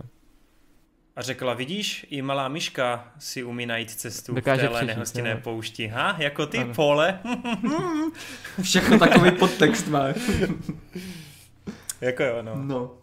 A jestli teda nemáte nic, tak eh, já budu pokračovat ještě k dalšímu důležitému věci, co, co mi přijde jako, že mm, když pochopíte, jo, tak já jsem, bude to lepší. No? Já jsem chtěl jenom říct, uh, že k tomu, jak si popisoval ty různý názvosloví a tak, takže je jenom důležitý přesně to, že ty víš z toho filmu, co vyplývá, aby tady prostě nebyly potom komentáře, ale to v tom filmu vůbec není, tak jako pro tebe pro diváka toho filmu, tak já i když jsem tohle to vůbec nevěděl, tak jsem pochopil z toho ten vztah mezi těmi postavama a to, že Paul je v jedné scéně naštvaný na tu Jessica, že vlastně ho jako nějak, uh, jak to říct, stvořila prostě uměle za účelem no. nějakým no. uměle a tak. Takže tohle co to všechno tam je. Chci jenom prostě říct lidem, který by teďka se nějakým způsobem stěžovali, že prostě co potřebuješ vědět, tam víš. Prostě. Ono to právě jako není jo. tak, že, že by to tam potřebovalo být, to vůbec ne. Ono jde spíš o jo. to, že ty, já to chápu, je to prostě informace jestli, navíc. Co jestli ještě chtěl... teďka půjdete na to třeba ještě znovu, nebo si to pustíte znovu a budete mít v mysli tady ty věci, tak myslím si, že to bude ještě o trošku lepší. Že budeš A- vědět prostě. Přesně. Co to a znamená? to, to jsou právě ty věci, kdy tam přišla scéna, kdy se jako nic nevysvětlovalo, něco se dělo a já jsem mohl být nadšený tady z těch detailů, že všechno Jo. zapadá tak, jak má prostě. Všechno je v tom světě tak, tak jak jsem o tom světě slyšel dlouhé roky a, a četl jsem různé věci, jak tam fungují, tak v tom filmu takhle fungují. To je To prostě, je prostě boží, že máš jakoby jednu vrstvu diváků, kteří to právě neznají a stejně si užijou právě ty informace, ten lore a všechno a pak máš druhou vrstvu, která právě jako ví a ta si to užije ještě víc, což je prostě krásný, že si to užijou obě dvě ty vrstvy. To Prostě. je ale super, ale jako přesně, já jsem po té pr- po první projekci, já jsem, jediný, co jsem věděl o Duně je, že to je prostě písečná planeta s obříma červama a že tam je koření, který chtějí všichni. Jo, to je prostě jako všechno, co jsem věděl.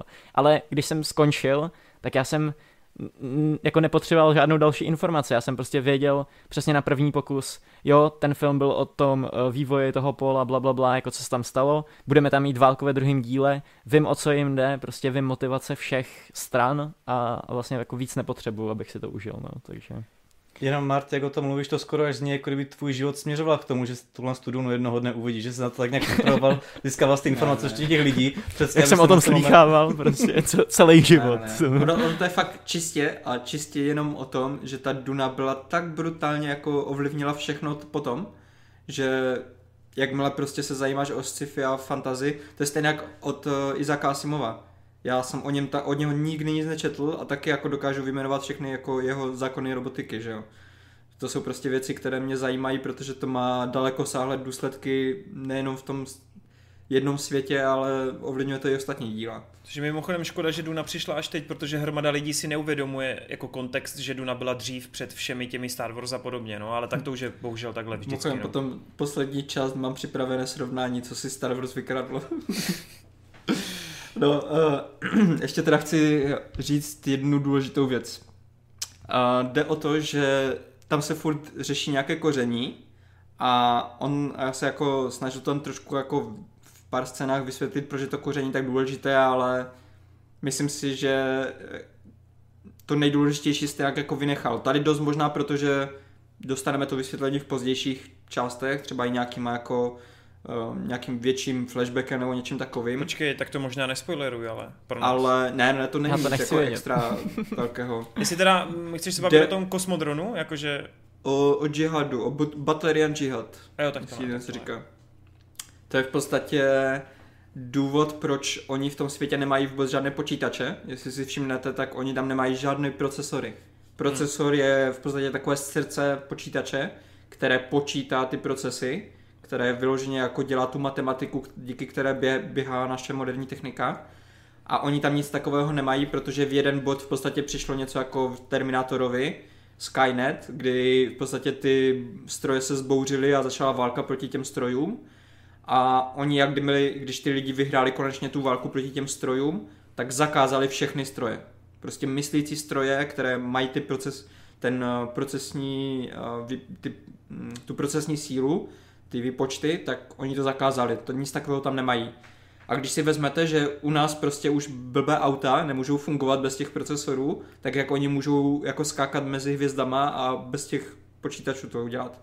A to je právě uh, důvod, proč je to koření takovým žádaným, uh, takovou žádanou komunitou, protože kromě toho, že Bene Gesserit to používají na v podstatě amplifikaci, na zesílení svých schopností, protože jim to otevírá mysl, je to učí, jak, jak ovládat ten hlas a tak dále, tak kromě toho to používají i navigátoři hvězdné gildy, což je v podstatě jako takový vesmírní řidiči, kteří, To tam je řečený, mimochodem. kteří Je to tam, jediné, v jedné co větě dělají, to tam je řečeno, no, v jedné No. větě. kteří jediné, co dělají, je, že v podstatě oni vyloženě jako žijou na tom koření, protože jakmile to, to koření je hodně silná droga, kterou když jednou začnete brát, tak ji nesmíte přestat brát, protože ty, uh, ty ef, efekty potom, co, co byste to přestali brát, jsou tak silné, že by vás to zabilo. Oh shit. Takže právě ti, uh, ti navigátoři, oni v podstatě jsou v takových obrovských kádích, které jsou naplněné, myslím, tou, tím kořením a žijou v tom. A díky tomu, že to, ti, to koření jim, jako, uh, jim ovlivňuje tu mysl, a jak tady říkal Adis, že dokážou pak myslet v prostoru, jakože ten Hmm. čas vnímají jako prostor, tak oni díky tomu, že ten čas a prostor vnímají, vnímají takhle jinak, tak dokážou tu loď navigovat skrz ten vesmír. tohle je ten nejdůležitější prvek, proč je ta vesmírné koření takhle jako vzácné a proč ho všichni chcou, protože Sto, bez toho stojí nemůžou a lítat. padá na tom úplně vlastně celý ten no, systém. A pak To ještě chci život. zmínit, a pak ještě chci zmínit, že tam uh, je přímo, oni tam taky znovu jako jenom lehce uh, naťukli, jsou tam lidi, kterým se říká mentat, to je ten člověk, co měl takový ten uh, proužek na Naruto nakreslený Polka a v, jedné, měl. a v jedné scéně, no, jakože otočí ty oči v sloup, tak to jsou v podstatě lidi, kteří mají tak vyvinutý mozek, že dokážou, dokážou to, co počítač počítá jako tu milisekundu, tak oni to dokážou stejně rychle. Že to jsou v podstatě takové jako živé chodící lidské počítače. Takový elitáři. Nedokážou, no, nedokážou sice jako navigovat vás skrz vesmír, ale používají je tady tihleti vysoce postavení jako uh, vévodové a tak dále jako svoje poradce a, a pomáhají jim v podstatě v každodenním životě. Mhm. A... Já bych jenom řekl k tomu no. časoprostoru, že to je přesně věc, jako, která je strašně podobná tomu Vilnevovi, že jo. Jako když to zase stáhnu na ten film, tak to je přesně věc, se kterou on si tam jako hraje a kterou zase nějak využívá k tomu, že prostě z té Dony máš pocit, že to zasahuje i trošku do nějakých hranic toho filmového média a nejenom to, že to je nějaká funkč, funkce v tom, uh, v, to, v tom fikčním světě. Takže tak jsem přesně říkal, že když si potom pustíš dvojku, tak si vlastně jedničku můžeš pustit jako flashback, tak to je třeba věc, kterou si myslím, že ten Dennis na tom musí úplně milovat na tom světě, že přesně to jako se s tím může takhle vyhrát. Hm. A já ještě teďka zmíním poslední věc úplně. A ty jsi to tady už trošku naťukl, vejde, že si říkal v ten moment, kdy on začne mít ty flashbacky a stane se z něho úplně jiný člověk, tak to je, protože on v podstatě v tu chvíli poprvé otevřel aspoň trošku ty schopnosti, které jsou právě v tom productví toho Kvizec Hadaraka. Protože u, u těch čarodějek jim jde hlavně o to, že ty čarodějky jsou schopné vnímat uh, genetickou paměť. To znamená, ty když jsi z nějakého rodu a máš nějaké babičky, nějaké pradě, prababičky a tak dále, tak ty ženy, co jsou naučeny v tom Bene Gesserit stylu, tak oni dokážou vnímat v podstatě uh, historii všech těch, těch ženských v tom rodu. Že ví, co se jim stalo, co cítili, jak se chovali, proč se chovali, jak kdyby prostě žili ten život. Proto měl ty flashbacky, protože on v tu chvíli poprvé otevřel tu svoji genetickou paměť a dokázal jak kdyby se napojit na na nejenom na, Před- protože Na ty předtím. on je, on je právě, on je tak dokonalá bytost, že on má v podstatě předtuchy, co se stane, Já co bude v budoucnu. A na, na druhou stranu má i tu genetickou paměť jako ten, těch minulých generací, takže dokáže vnímat i minulost. Já si myslím, to že ono je to krásně jako vizuálně znázorněno právě v tom finále, jak si tam určitě vybavíte, jak právě bojuje, tak ty tam přesně vidíš, že on v hlavě vidí ty předpoklady toho souboje. Tam je, ono je to tam jenom asi ve třech sekundách záběru, kdy bojuje právě proti Jaminovi, že jo, proti tomu tmavýmu, a ty tam prostě vidíš, že on vlastně, když tam má tu ruku opřenou tu zeď, tak kouká do té budoucnosti a kouká na ty jako v uvozovkách, dejme tomu varianty, a sleduje to, že jak proti němu má bojovat, což mimochodem byla hrozná výtka všech lidí, nebo jako co jsem takhle jako postřehnul, jak je možný, že Paul ho jako tak snadno jako dostal. No ale já jsem si to právě odův- odůvodňoval i tím, že on prostě znal jeho pohyby, on znal jeho jako nějakým způsobem prostě věděl, jak on se bude pohybovat, že jo. A celkově nejenom tím, to. že V téhle on na něj scéně, působí sorry. tím, jak, jakmile on šlápl vlastně, na, na, jak tady říká Martina Arakis, tak vlastně on začal být silnější a silnějším, protože byl v prostředí toho koření, že? jo, takže v podstatě Hmm. začínal být, čím víc prostě tam byl, tak tím měl větší sílu, no. Ne, Ale jako, teďka že všechno tak- tam dává smysl prostě jako. a jenom, A nejenom Jenom co? co na mě strašně fungovalo, jako člověk, který neví, co se stane potom, což teďka prosím, ať mi to nevyspoilerujete, ale jenom, aby lidi měli i takovýhle pohled, že ty jako divák, pokud seš Dunou nepolíben, tak nevíš v tu chvíli, jestli on tím, že zabil toho, uh, toho Fremena, tak jestli udělal chybu, anebo jestli naopak ví něco víc, než aktuálně ví divák. A já jsem hmm. přesně v pr- první projekci jsem si byl jistý, že to chápu tak, že prostě on přesně ví, co má dělat a prostě skrz to, že vidí do budoucnosti, tak jako já mu věřím to, že prostě to bylo jako dobrý rozhodnutí. Zatímco zase v druhé projekci jsem z toho úplně měl jiný pocity a zase jsem si říkal, že to, to je prostě chyba a je mi úplně jasný, že to je prostě otázka toho zase druhého dílu, jo. Ale líbí se mi, jak to prostě na toho diváka, který to vidí poprvé úplně jako a ne, neví ten příběh celý, jak vlastně z toho máš ještě tu přidanou hodnotu, kdy já teďka tady fakt reálně dva roky můžu přemýšlet, než vyjde ten druhý díl o tom, jak to teda jako bylo a jak si mám in- interpretovat ten konec. Což to je super, to je super, no, souhlas. Je to fakt paráda, no. A um, chci teda říct k té genetické paměti, že mě úplně fascinuje, jak to má jako uh, Herbert promyšlené až úplně na genetickou úroveň, že když se zase podívá třeba feministka na to, jak je to napsané, že v podstatě ty žen, ženské, co byly kouzelnice, tak měly tu genetickou paměť, ale měli ji jenom ze strany ženských. Oni nikdy si nepamatovali, jako, co se stalo v těch, příbě- v těch uh, životech třeba jejich otců, jejich dědů a tak dále. Protože se to předávalo jenom přes tu, přes tu ženskou rodovou linii. A teďka si řekneš, OK, a teďka v momentě, kdy oni se jako spojí a budou mít syna a ten syn dostane tu genetickou, uh, jako tu, tu schopnost té genetické paměti, tak najednou on jako vidí oboje, on nevidí jenom, jenom z chlapy, ale on vidí ty ženské, jako proč, to ne, není to fair, jo. Když se podíváte na to, jak funguje lidské tělo, tak ženy mají dva chromozomy. To jsou XX. A muži mají chromozomy X a Y. A takhle přesně to má odůvodněné Herbert. Že v podstatě v každý ten chromozom v sobě skrývá jak kdyby paměť toho, toho, daného, to, toho daného rodu. V Xovém jsou paměti ženy, žen toho rodu, v Y jsou paměti těch chlapů, ale tím, že ty ženy mají jenom ty Xové, tak se to nikdy nedozví tu druhou stránku. Proto potřebovali chlapa. Proto potřebují, potřebují to, tu bytost, které říkají kvizat hadadak, ale oni chcou, aby to bylo pod jejich vedením, aby, aby přesně věděli, kdy se ten syn, který bude mít všechny ty schopnosti, kdy se narodí, aby ho mohli manipulovat. A to se jim nepovedlo. A, mě se, a, to, a to, co tady... Ještě, ještě, ještě poslední věc, to, co jste tady říkali, jak, jak bojuje a že, že koření muselo odemykat jeho schopnosti a tak, máte pravdu, i ty, před, i ty předtuchy, i to koření, všechno mu pomohlo určitě v tom boji, ale on by to nepotřeboval. Nic z toho protože ve skutečnosti uh, ten Doom a Tradu no, jsou, oni jsou vyhlášeni tím, že oni mají dva, dva z největších čermířů na, na, v celém vesmíru. Duncana Idahoa a toho Garnyho, uh, Garnyho. Garnyho. A tady tihle dva, oba dva od malička trénovali Pola.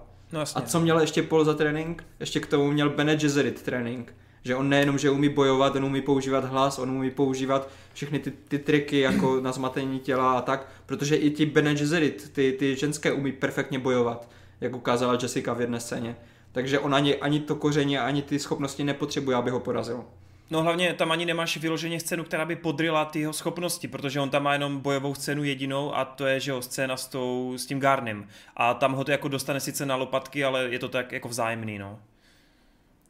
Já teďka tak nějak napadlo, jak Marty řeší tu genetickou paměť a tak, že v podstatě, ne, nevím, jestli to teda přiznaný, ale neinspirovalo se tím vlastně Shingeki no Kyojin, že v podstatě na tom to taky hodně zakládá, tady tohle to vlastně pak jak, v budoucnu jak jsem to teďka dával dohromady, tak jsem si úplně taky říkal, je to úplně jak Shingeki. že je pravda úplně totálně. Mimochodem, mně se ale na tom strašně líbí, jak ty jako člověk máš pocit, že si viděl, jdeš na ten film a teď viděl si ten komplexní příběh a to a když si uvědomíš, co všechno tam je dál. Že to prostě. nic nebylo, že? jo, no.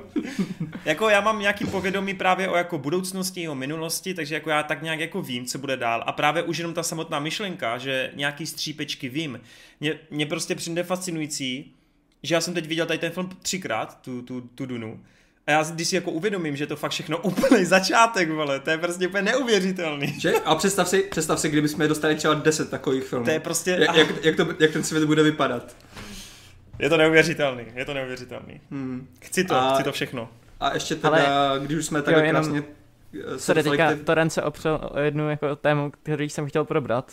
Třeba hmm. Mr. Hlad, tak uh, v Movie Zone mluvil o tom, že uh, vlastně jak to říct, že Denis Villeneuve si tam hodil trailer na druhý díl, ale že vlastně v tomhle tom filmu nic neukázal, přesně jak vy říkáte, že to je jako začátek.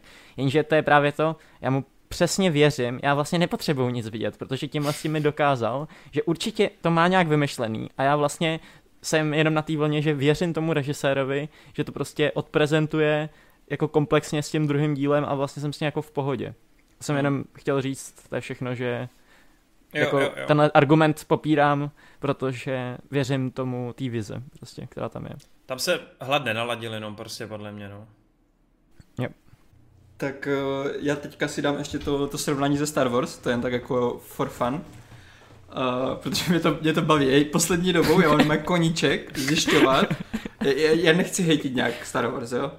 Furt se mi to líbí, furt, se, furt to beru jako, že mega zábavné filmy mám je rád, ale čím více se zajímám o to, jak vznikaly, Hmm. tak tím, více vidím, jak je to všechno vykradené. No je, no. Jak dostával, jak dostával pomoc jakože od Coppoli, od uh, všech těch režisérů jako kolem Spielberga a tak, co jako vyloženě Lukasovi pomáhali a dotlačili ho do toho, aby prostě udělal ten film Ale takový, jaký je. Já si myslím, že Lukas není jako vůbec dobrý, protože to samé se stalo vlastně i na Indiana Jonesovi, že jo? Tam jako zase všechno, za většinu té práce mohl ten scenárista, který to byl jeho jako první nějaký film, a ten vlastně vymyslel tu postavu a to, a jako Lukas se vždycky o všechno jenom opírá. Jo, jo. A, a tady jde vidět, že, že jako fakt o tu Dunu se opřel hodně pořádně.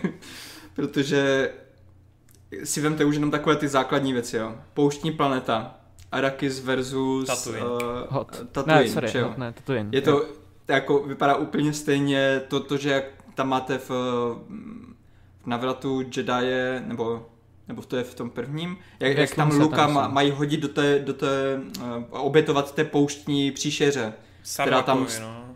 no, která tam jako z, té, z toho jenom... Kámo, to mi vůbec nedošlo teď, kdy, To je to, úplně teď se mi to úplně spojilo. Je, je to úplně jak pouštní červ, tyjo. Ale mně to přijde tak levný teďka najednou. Ty vole, jestli to sleduje teďkom Anton, tak Star Wars sucks, vole. Když si vezmeš... A to teďka eh, vyhazuje všechno. Pamatujete si na ty určitě ty staré těžařské, uh, na, já nevím, nějaké vozidla, ve kterých žijou džabové. Jo. A jak vypadají ty těžařské stroje, které těží... Harvestři, no. To, harvestři, že jo. Jako je to hodně podobné, jenom prostě tam řekl, OK, my už jsme na planetě, kde už se dotěžilo a to už je jenom jako bordel, už je to zbytek, který jako nikdo nepoužívá, tak si ho tady džabové vzali. Ale jako ta inspirace tam jde vidět. Hmm. A když si vezmeš uh, ten Jabba, ta, ta, taková ta, uh, ten slizák, co tam uh, vězní leju, Jabba Hutt. no Jabba Hutt, tak uh, v, v, asi ve čtvrté knížce v Duně je božský imperátor Duny, který je v podstatě velký červ 15 metrový. Hmm. Úplně, ale úplně stejný. Hmm. Eh, Když si vezmeš už jméno Luke, Luke a Paul, ty jména mají jednu věc společnou. Obě dvě jsou z Bible, oba dva to jsou apoštolové. A Paul, Paul měl být meciářská jako, víš co, jako on měl být ten meciáš, který jako má evokovat to náboženství, ten má důvod si to brát z té Bible. Ale jediný důvod, proč si vzal Luka z Bible, je asi to, že prostě Paul chtěl být zabraný. podobný jak, jak Paul. A když si vezmeš, jak se jmenuje sestra od, eh, od Paula Atreidise, která tam byla týzovaná, že Jessica je Hmm. eh, Těhotná. těhotná, tak, tak to se bude jmenovat Alia. Mhm. To je Leia. jenom jedno písmenko jinak než Leia. když si vezmeš, když si vezmeš, že Paul potom bude mít dvě děti. Ne, počkej, a jsou neříkej to tyhle dvojčata. věci, neříkej tyhle věci. To, nespojili. je, to nic jako, jenom bude mít dvě děti a ty dvě děti se narodí jako dvojčata. Zároveň holka a kluk. Darth Úplně Vader. stejné jako když se Anakinovi narodili dvojčata, holka a kluk. Yes. A upřímně No, i ten když si- příběh je tak trochu příběh jisté postavy ze Star Wars, ale to bych fakt jako nespoileroval. Jo, a další věc. Uh, force versus hlas. No, Síla a hlas. Jak tam používají ty mind tricky. To je takový hlas v podstatě. Nebo A- když uh, Obi-Wan přemluví Kredity uh, postačí, Stormtroopery, no. aby... Jako třeba, v podstatě tam je spoustu, třeba takové to, když uh, Luke sleduje ty, ty pouštní lidi ze z dálky, ne tím, tím uh, dalekohledem. Prý úplně, ale úplně stejná scéna, kdy sledují Fremeny je, je v tom v, Mm. Duně. no tak Imperátor, že jo. No. Hvězda, A když- Hvězda smrti tam má taky podobnou obdobu v tom, v těch eh, kolosálních, jak tam máš ty teleporty v tom, taková ta... Jo, to jsem chtěl říct, no. Tam je jedna, uh, jedno vesmírný plavidlo, podíval se na to Josh Brolin, který tam bylo vidět tak jako Ano. vzadu a vypadalo úplně naprosto identicky jako Hvězda smrti a mně přesně bylo jako jasný, kde se to Hmm, vzalo. hmm, hmm. No a prý dokonce v původním scénáři Star Wars bylo napsané, že Leia, kdy, když prchá s, s droidama, tak nenes, ne, nevezou uh, plány smrti, té plány hvězdy smrti, Mhm. ale vezou nějaké drahé koření, prý. Aha. To bylo prý v původním scénáři. no a, a pak už je tady věc, kterou jako nebudu spojovat, ale jak tady Kuba naznačoval, tak není tady jako, jak je taková ta scéna, slavná scéna ze Star Wars a Luke, I'm your father. Tady v Duně, v té sérii, je něco dost podobného, jenom to prostě není father. Mm-hmm. Ale je tady něco dost podobného, něco, co jako, kdo viděl ten film, nemůže vám to dojít. Tohle, nemůže. Tohle zrovna vím, to tam, no. nebylo, to tam nebylo zmíněné. Takže jako pokud vy vyloženě neznáte ten příběh, tak tohle vám nedojde, tak se nemusíte bát. Ale myslím si, že jako když tohle přečetl, tak tohle je určitě jedna z inspirací, proč jako vymyslel tady tu scénu. Je to no tak? A to je, to je tak všechno, no. Mě tak napadá, on tenhle ten vtip pochopí jenom Kuba, ale já bych to dal, že Toren je Duna a Harmonie Asie je Star Wars. vlastně všechno, co dělám, tak a na jakou kameru to natáčíš a jaký bys dával pozadí a uděláš jim náhledovku a pak si to udělal něco svýho ale, a vlastně ale teďka, mnou... Ale Adis, teďka si vem, kolik peněz vydělala Duna ano. za celých posledních 20 let a kolik vydělalo Star Wars. Takže ty bys měl být úspěšnější. to je pravda, tak aspoň v tomhle je to fér, no. no, a jestli teda nic nemáte, tak já řeknu poslední věc. My jsme tady o tom bavili o té hodně, o té poslední scéně, kdy on tam zabíjí toho, toho Fremena. Jamina. A musím říct, že mě normálně ta scéna dohnala k slzám. A to takovým způsobem, že já si popamatuju, že já jsem normálně to nemohl ovládat, jsem jenom cítil, že to dělám a nemohl jsem to ovládat. Že já jsem ještě přítelkyně úplně jako fakt tiskl ruku, ne? že já jsem věděl, co se tam stane, já jsem to úplně prostě od toho, co jsem jako boj začal být tyzovaný, že jako půjdu do toho boje, tak já jsem věděl, co se stane, ale ty implikace, jako to, to proč, proč je to tak důležité pro celý ten příběh, to mě úplně až, až teďka zase dostalo do Takže já, jako já jsem z toho úplně byl nadšený a žádný film za posledních snad 10 let mě prostě takhle emočně nedostal, jak ta Duna. Hmm. Vůbec. Ani, ani se nepřiblížilo nic. Já dodám, on se ne, nemenoval Jemin, ale Jemis, ne? Jo, je to, je to možné, je to možné.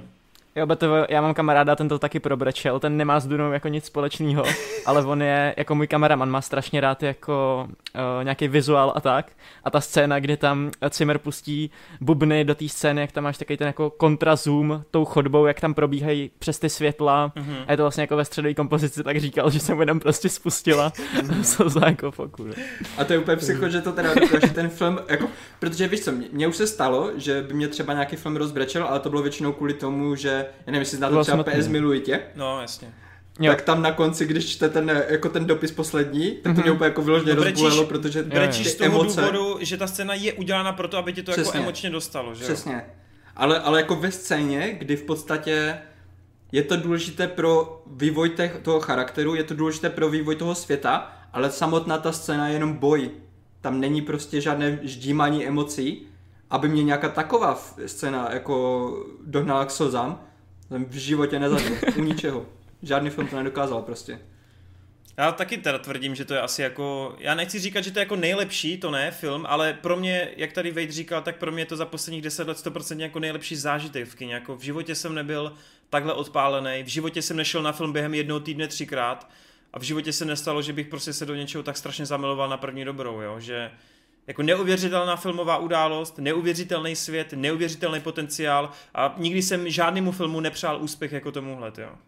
Jako já jsem to říkal hnedka po konci projekce, ale pro mě to je, jako je pořád nejlepší kinozážitek jako za život, to jsem zažil prostě hmm. v minule. Já jsem říkal jako, proto studuju film, proto dělám, co dělám prostě. To, jak tam prostě využívá payoffy, tak prostě geniálně to má jako naservírovaný, tam prostě není nic navíc, tak to to je přesně to, co já mám rád, to je prostě to filmový médium a to je ta jako řeč, kterou jsem se rozhodl mluvit. A mimochodem to je prostě, můžu potvrdit, že Wade vyšel z kina a s ním nebyla řeč jako vůbec.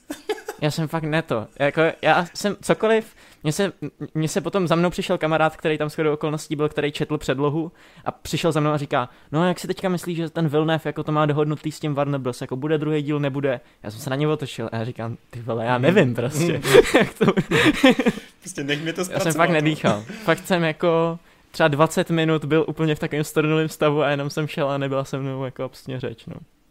Až Neříkám, pak no, jsme to- si sedli a to bylo fakt jako silný. Fakt, fakt mě mrzí to kdokoliv, fakt kdo to tam nevidí. Fakt mě, fakt mě to mrzí, ty jo. Nejsem na ně naštvaný, jako neposmívám se. Fakt mě to mrzí za ně, ty vole.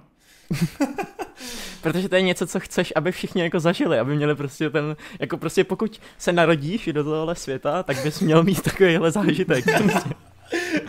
Torenci v duchu říká, kež by měli tu schopnost, co mám já. A já si myslím, že každý, kdo tady po té dvouhodinové diskuzi to sleduje, tak jenom napíše zasraní elitáři. Jo, no. Ne, jako, Ach jo. co, nevím, jestli to, já si tohle to nemůžu odpustit, ale jak to říct, rychle z Bezsil 9 má silného konkurenta na film roku, jako. Kamo, zabil bych tě, kdyby ne. vole. No Ale hele, já jsem říkal, jako, No. že ještě předtím, než jsem na tu Dunu šel, tak říkám, hele, bude to super, bude to super, ale podle mě nej, můj nejoblíbenější film tenhle rok bude to Last Night in Soho, protože prostě jako Wrightovka taky, prostě on to dělá jako, připravuje se na to celý život v podstatě jako podobný příběh, víš co. Hmm, hmm. Ale teďka, teďka nevím, jako, co by tam musel předvíst, aby, ale... Ty to jsi no. nenechal svízt na Toren Hypu na Dunu, jo?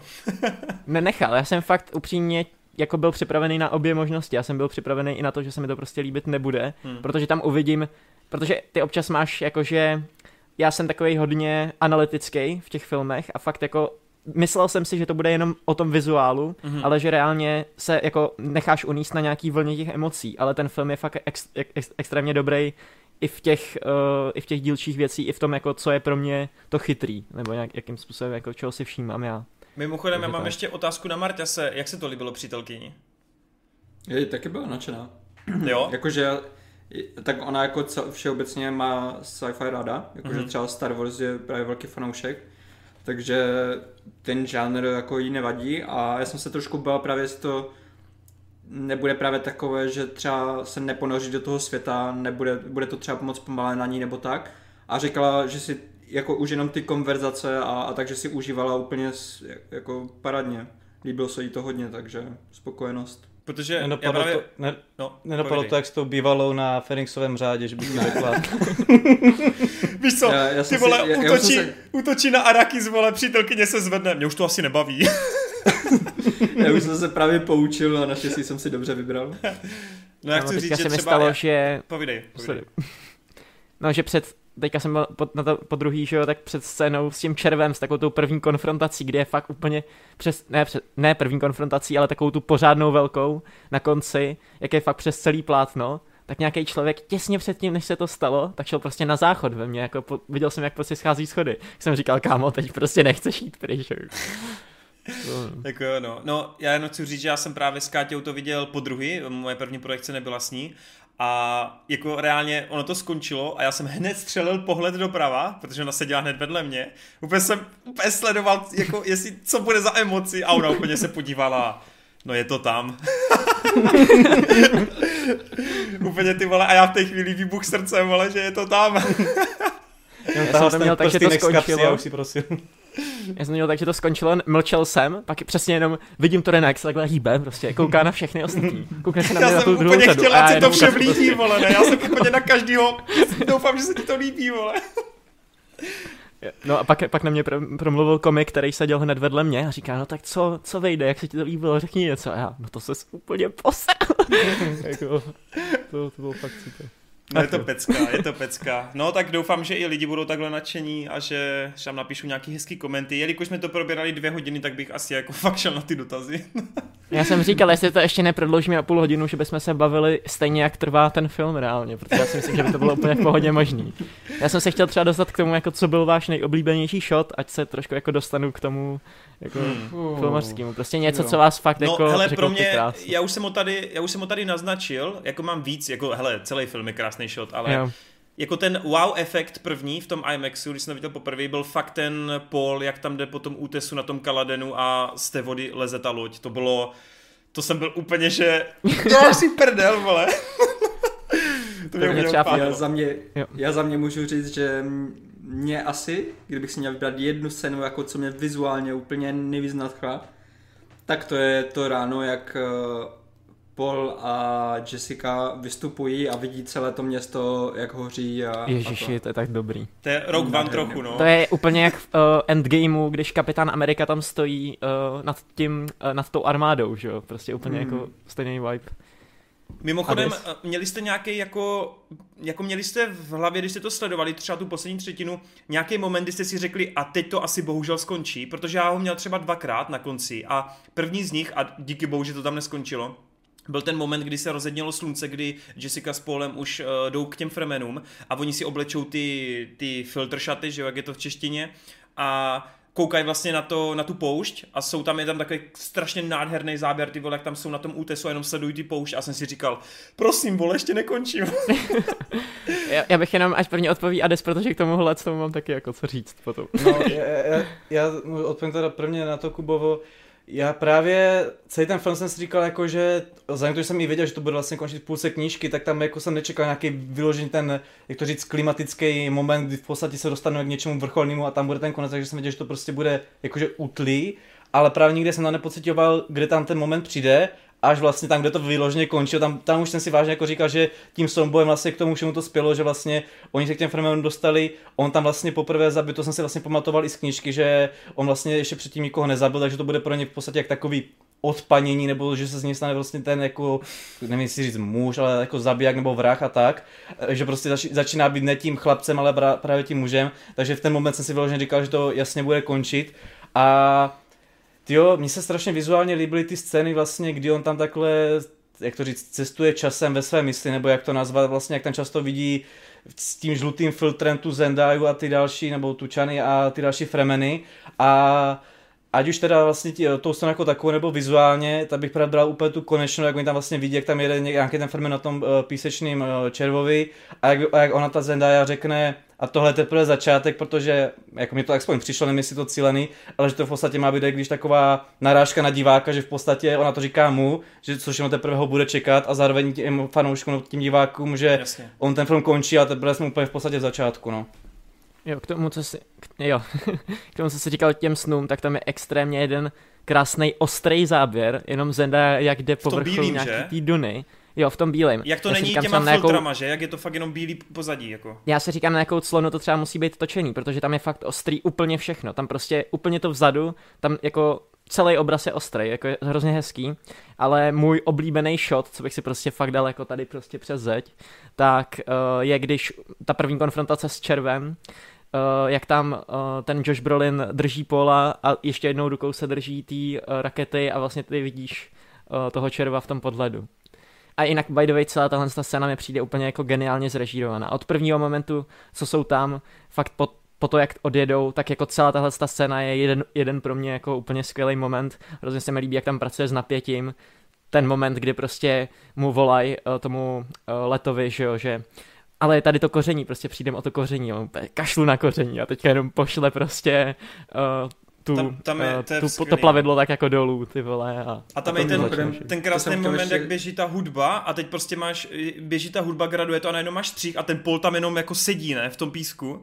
Ty, jak je to Jo. úplně krásně střížený, že ty vidíš úplně A jak a je tam do ten- prdele. jak je tam ten jump cut toho, jak on říká prostě slyším tě, uh, starý muži, Neslyším nebo tvé, něco takového. uh, A pak máš, poznávám tvé kroky staříku a jak ho tam klepe už si na, to pamatuješ líp než rameno. já, popat. No jasně, Tak já no. už vyloženě tam v tom kyně sedím a řík, uh, uh, re, re, re, replikuju to s těma hercema, že jo. Jo, jo. No A a což mimochodem taky tomu- v tom, do, eh, ještě, to- já bych to řekl, v tom Dolby Atmos tam právě taky, jak, jak je ta, když jsem to vlastně viděl poprvé, tak tam vlastně on je, je ten plot takový zamyšlený a vlastně ten divák taky právě v ten moment, jak to, to, ta, ta scéna vlastně tak střížená, že vyložen tak sleduje tu, uh, tu loď a právě jak je tam uh, hozený ten uh, Jump jak cut, se, no. no ne, ne, jak se jmenuje ta, ta postava, ten uh, trenér. Který- no. Prostě, jo, Garny, tak v podstatě taky to klepnutí je tak strašně hlasitý v tom atmosféře, že vyloženě ten pocit, kdyby někdo klepal na mě, prostě, já nevím, tu jsem právě, já se chci pak ještě dostat, že bych tady mohl porovnat právě všechny těch pět zkušeností, ale dopředu teďka můžu říct, že Atmos, nebo jako Dolby Atmos je pro mě i lepší než IMAX. A teď už teda ať Marty může teda dodat to, co chce. Já jsem chtěl říct jenom k té scéně, jak ty jsi už tady dvakrát vrátil k tomu, jak on tam vlastně ten leto střem hlav letí s tou omnikoptérou. Jo, já to Tak- miluju. no. Tak tady ty scény, oni pro člověka, který si uvědomuje, jak ten svět funguje, tak tady tyhle ty věci musí být úplně jako wow, prostě ten, ten člověk je úplně brutálně, ale brutálně zkušený pilot, protože tohleto naši piloti dělají s pomocí techniky. A on tam, jako tady ti piloti, oni nemají ten počít, ty počítače, které by jim pomáhali vyvažovat to letadlo nebo tak. Takže v tom světě Duny, fakt ten člověk, který je pilotem, tak musí být úplně jako, to musí být úplně neskutečně nadlidský výkon, prostě ovládat takové stroje s takovou přesností a takhle při takových rychlostech. Takže v podstatě tady v této scéně, tím, že nechali toho leta řídit a ne, není tam prostě jenom nějaký random řidič nebo jako pilot, co by tam s nima letěl, tak tady v podstatě ukazují, jak ten leto je brutálně zkušený, jako, že, že má takové schopnosti, že ta elita v té Duně, nebo takhle, jako celá Duna je v podstatě psaná jako triumf lid, lidského těla nad počítačem. Protože v podstatě to je svět, ve kterém my, my tady spoleháme na tolik věcí na počítače a oni to tam nepotřebují a dokážou prostě fungovat. Tak jenom to jsem chtěl říct, že prostě tady tyhle ty detaily, když jako člověk pochopí, tak ten, tady tyhle ty scény a tak jsou ještě o to lepší. Jo a já ještě, jak Toren mluvil o, t- o tom, jako jestli jsme vycítili ten konec, nebo jako jestli jsme nějak poznali toto, tak já jsem to měl tak, že od první půl hodiny, nějak přesně když stoupnou na Arrakis a začíná přelet uh, do toho města, tak jsem si jsem byl fakt jako každou další scénu, ať se neskončí. Ale jako přesně když tam bylo potom souboji, tak už jsem jako neměl další otázky, už jsem prostě věděl, že ukončili veškeré jako linie, které by tam mohly pokračovat a že teďka už přijde konec, jsem věděl třeba za 10 minut, ale musím říct, že já jsem to měl tak, že jsem to odhad fakt jako na sekundu, že prostě jsem ukázal takhle rukou, teď to skončí a fakt ten film prostě skončil přesně jak jsem prostě jako na vteřinu uh, to, to řekl. No. Ach jo, to je tak geniální film. prostě, bože. Já to miluju. Já si nepamatuju, když jste naposledy něco tak miloval, ty vole. Jdu na hype prostě. Chceme dvojku, no. Chceme dvojku strašně moc. Ty. Já teďka není budeme čekat dva roky, já to nevydržím prostě. No já to, musím i, mít to ještě i tak díl, teďka, já no. si myslím, že tři roky, ty jo. Pokud to viděla Já teda. jsem- Na obou, dvojí, na obou dvou projekcích jsem počkal až úplně do konce titulku, protože jsem si říkal, tyjo, co když tohle to jednou budu vyprávět svým dětem třeba, jako, a já potom jako nemůžu odejít teďka z titulku, protože to je jako ta věc, která jako bude potom důležitá, že jo. Já jsem teda tak, ale naši, mimochodem... našich pěti, na našich pěti projekcích jsem taky, i když jsem tam byl v tom sále sám, tak jsem tam prostě seděl a čekal, až to prostě skončí. Už tam začali lidi, už tam uklízečky jako uklízeli a prostě tam jako dávali do pořádka, jsem tam prostě seděl do toho várne brozologa, až se to prostě zatáhne a můžete teprve odejít. Přesně. Jo, to je prostě, to je krásný, ty vole, to je krásný. Ach jo, no tak Adis, jestli chceš, tak ještě v závěru tam hoď uh, tu, ty svoje názory na těch pět verzí. No, takže prvně jsem byl Dolby Atmos titulky v Premiere Cinemas, pak jsem byl IMAX 3D titulky v Cinema City logicky, třetí bylo 2D dubbing v Cinestaru, čtvrté 3D titulky v Cinemaxu a pak naposledy 2D titulky tady v městském kině Metropol.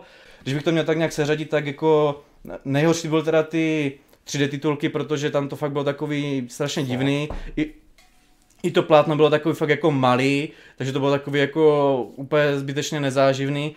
Hlavně já nevím, oni ty, jak jsem, ty brale jako by mě drželi, tak mi stačila, nevím, jsem měl třeba jebáka tady na krku, tak jsem se ho chtěl jako vymáčkat, drbil jsem se těch brýl a začal mi to padat, jsem to musel narovnávat, takže to bylo takový nepraktický, jako pro plno lidí může být horší ten dubbing, já třeba, když vždycky jdu radši na titulky a preferuji originál a podle mě tady to stojí za to už jenom právě, jak tam je právě ten hlas nebo The Voice, že v podstatě tam v tom originálu to zní tro, úplně jinak než v tom dubbingu, že v tom dubbingu třeba ten Paul, když použil ten hlas, tak ten hlas trošku tak nějak zní, jako kdyby ho dělala ženská, je to takový trošku jako divný, plus teda pak to, že tam se nehraje na to vykání mezi Duncanem a že, že Duncan nevyká Paulovi, ale nepřišel mi ten dubbing jako fakt jako špatný a celkově s dubbingem takový problém nemám, jako někteří lidi, kteří to v podstatě berou jako tady Satanovo dílo, který prostě vyhýbají se obloukem, jako preferuju titulky, ale nemám s tím problém a v konečnou setku ten zážitek byl jako příjemnější než právě s těma obyčejnýma 3D, s tím obyčejným 3D plátnem eh, s titulkama, no. A 2D titulky, tak to je jako prostě klasika, tam se člověk jenom ochudí prostě o to větší plátno, anebo o ten zvuk, no. Jo, jenom s tím zvukem, tak chci říct, Dolby Atmos je stoprocentně lepší zvuk, čistější, souhlasím, ale z nějakého důvodu ten IMAX já jako na té duně mám rád, jak je to přeřvaný skrz uh, i ten jako soundtrack a tak, že fakt jako na tom IMAXu, tak máš pocit, že to tebou jako úplně celým tělem projíždí. Ano, ano, a ačkoliv v tom Dolby Atmosu máš ten zvuk čistší a máš ten prostor, prostorový úplně jako ze všech stran, tak, uh, tak tam nemáš přesně takovou tu jako to, to, že to s tebou rezonuje, že fakt ti to projíždí prostě přes Souhlas. kosti. Obvykle Jako mám radši Ty, ty jako jsi byl ale ještě na IMAXu, zvuk, že jo? ale Ty tohle... byl- Jo, jasný, ale já vím, jako já normálně chodím jenom do Dolby Atmos na všechny filmy, ale na IMAXu jsem byl teďka na Suicide Squad a na té Duně, takže jako vím ten rozdíl, přesně jako pamatuju si to, umím si to představit. Jo, no a já jenom chci říct, že když jsem šel po třetí na klasický 2D, Marta jsi to viděl 2D, že? Normálně v Brně tady. Mm-hmm. Tak Jo. jako, jako jasně, na poprvé si to určitě užiješ, ale právě když já jsem měl možnost to srovnat právě s tím IMAXem, tak jsem úplně si cítil, že ten zážitek je jako poloviční. Ten film je pořád jako desítková záležitost, ale v tom klasickém 2D Brně jsem si říkal, ty vole, tak tady jako fakt konečně jako vnímám ten obrovský rozdíl mezi tím, tím IMAXem. Což mimochodem, když jsem právě teď mohl porovnat to klasický 2D a s tím 3Dčkovým IMAXem, tak jsem si říkal na poprvé, když jsem byl v tom 3D IMAXu, že no to 3D je takový nic moc, jenom vyloženě máš tu to hloubkový 3D, že v popředí jsou ty postavy jako odtrhnutý od toho, od toho zadu, že jo. Říkám, to je tak jako jediný efekt, který máš, ale jako reálně, když jsem to teď měl možnost srovnat s tím obyčejným 2D, tak jsem fakt strašně šťastný, že, jsem, že to 3D jsem jako měl možnost vidět, protože a vůbec bych netušil, že to řeknu, ale to 3D mi ten zážitek jako ještě víc umocnilo. Takže za mě jako Já to mám možná stejně jak Toren, no. že jako, po, jako, je to těžký říct, protože jsem měl první projekci v tom 3D IMAXu, takže jakoby já jsem měl prostě všechny tři zážitky najednou a teďka těžko říct,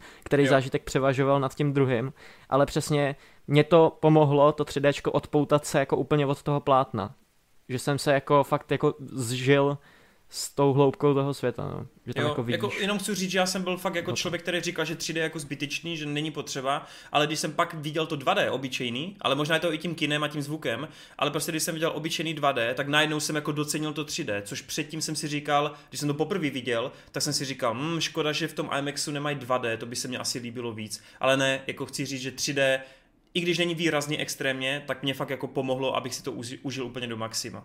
Jo, a byl jsem na 3D IMAXu i dneska a hodně záleží, kde sedíš. Minule jsem Určitě. seděl jako víc uprostřed a bylo to super, teďka jsem seděl víc na kraji a Jo, prostě to je jako ty všeobecnej, tituly se tam víc všeobecný neřvají, fakt, no. že potřebuješ u IMAXu být fakt ideálně uprostřed, uprostřed. Takže jako ne na stranách a ne na vrchu nebo dole, prostě uprostřed. Jo, to jsem jako to už tady jsou vyložené jako niance jako vybírání si sedla a podobně, ale ještě k tomu teda IMAXu bych dodal, že co je teda velký prim je to, že ty sedla jsou fakt udělané tak, jak vlastně Wade řekl, že eh, se cítíš, že se úplně odpoutal od plátna, tak teda nejenom tím 3D, ale měl jsem tenhle ten pocit díky tomu, že ty sedla jsou tam udělané tak, že v podstatě by, by jako máš někoho před sebou, tak by to není fakt nějaký extra velikán, který by záměrně seděl jak kokota, aby ti tam zaclánil, tak je to udělané, takže v podstatě tam před sebou nikoho nemáš vyloženě koukat přímo to plátno, což právě ty jiný jsou to sály- stupinky, jsou to no. stupinky, no. Není takže to je jako velká film. výhoda, no. No dobrý, ty vole, dvě hodiny 15 o tom jenom, jo, OK. pohoda. Pohoda, tak uh, těším se na diskuzi, až bude Duna 2. vole. to tady budeme do příštího dne do rána. Každopádně zatím máme na kontě nějakých 220 milionů, tak uvidíme, jestli to bude potom... Já si myslím, že se to dostane celosvětově někam k, ke třem stovkám, což sice pokryje rozpočet, ale zároveň to nebude tak, aby to bylo v zelených číslech, ale doufejme. Doufejme, že Warneri nejsou idioti a že prostě vnímají, že ten zájem tady je a že tomu nepomohla HBO Max premiéra. Po, povídej. Mě by fakt zajímalo, jak to je s tou smlouvou mezi HBO Warnerama, jako jak moc, teda HBO Warnerama, jsem debil, uh, mezi Villeneuve uh, Warnerama, jak moc je to tam Hmm. pravda na tom, co řekl, že jako ten druhý díl bude, pokud to Hmm. úplně nepohoří, no. Protože teďka to úplně nepohořelo, teďka Ano. jako jestli to vidělo na sebe, tak teďka teoreticky bychom se toho druhého dílu teda jako měli dočkat. Já to doufám, že do konce roku přijde nějaký oficiální oznámení, ale jako takhle. Není to mega hit v kinech, jako vydělává to tak, aby se to splatilo, ale já si myslím, já jsem to říkal i na streamech, je to podobný příklad jako Mad Max. Mad Max stál 150, vydělal ten dvojnásobek, ale nic navíc, ale měl výborné známky, výborné ratingy, výborné ohlasy a třeba budoval ani v Oscarech na technických uh, kategoriích. A já si myslím, že Duna vlastně bude opakovat ten Mad Maxův v vozovkách úspěch. Že si to jako pokryje náklady, má to výborné recenze, ještě lepší než Mad Max, a stejně tak si myslím, že v nominacích na Oscara v nějakých vizuálních kategoriích to úplně v klidu může zabudovat. A hlavně, co si myslím, že je důležité, zvlášť jako pro, pro Warnery, je to, že oni už dlouho, v podstatě od konce Harryho Pottera, hledají nějakou velkou sérii, kterou by mohli jako Ano. šťavit nějak pořádně. A Duna je úplně ideální kandidát. Prostě tam je to fakt investice do budoucna, že OK, ten první film nemusí vydělávat miliardy, ale prostě když bude kvalitní, jakože kvalitní je, když těm lidem se to bude líbit, jakože se líbí, tak prostě ten film, i, i když třeba teďka jako nevydělá nějak brutálně, tak za dva, za tři roky si vybuduje takovou jako fanouškovskou základnu, že ten druhý může být takový hit. Určitě. Takže doufám, jako, že si to uvědomujou a že nejenom kvůli tomu, kvůli těm filmům samotným, ale mají v plánu třeba i ten seriál o Bene Gesserit, která může zase táhnout uh, lidi na, na streamy a tak.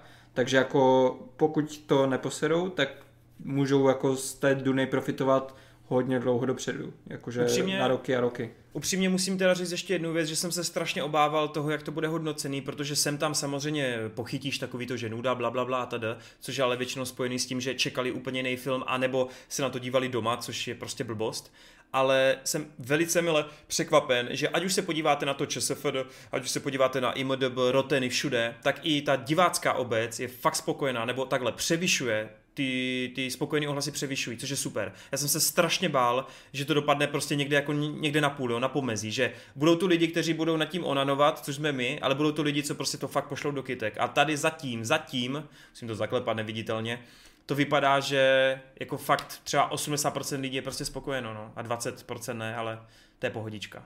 Takže Adis, kromě toho, že chodíš do kina, tak ještě si musíš pouštět doma stream HBO Max přehrávat to na repeat, aby to jelo každý den, 24 hodin v kuse. A, a právě ono HBO Max tady odsud nejde, že on to není nikde po Evropě. Ne, VPNka, nevymlouvuj se, vole. No, VPNku mám, ale oni budou chtít americkou kartu, takhle jsem si chtěl zařídit Disney To je jedno, a... zařídíš si to. Chceš mi říct, jako, že nemůžeš překlenout prostor a čas, vole? Prostě uděláš americké občanství, budeš mít sociální číslo jejich a pak to půjde, vole.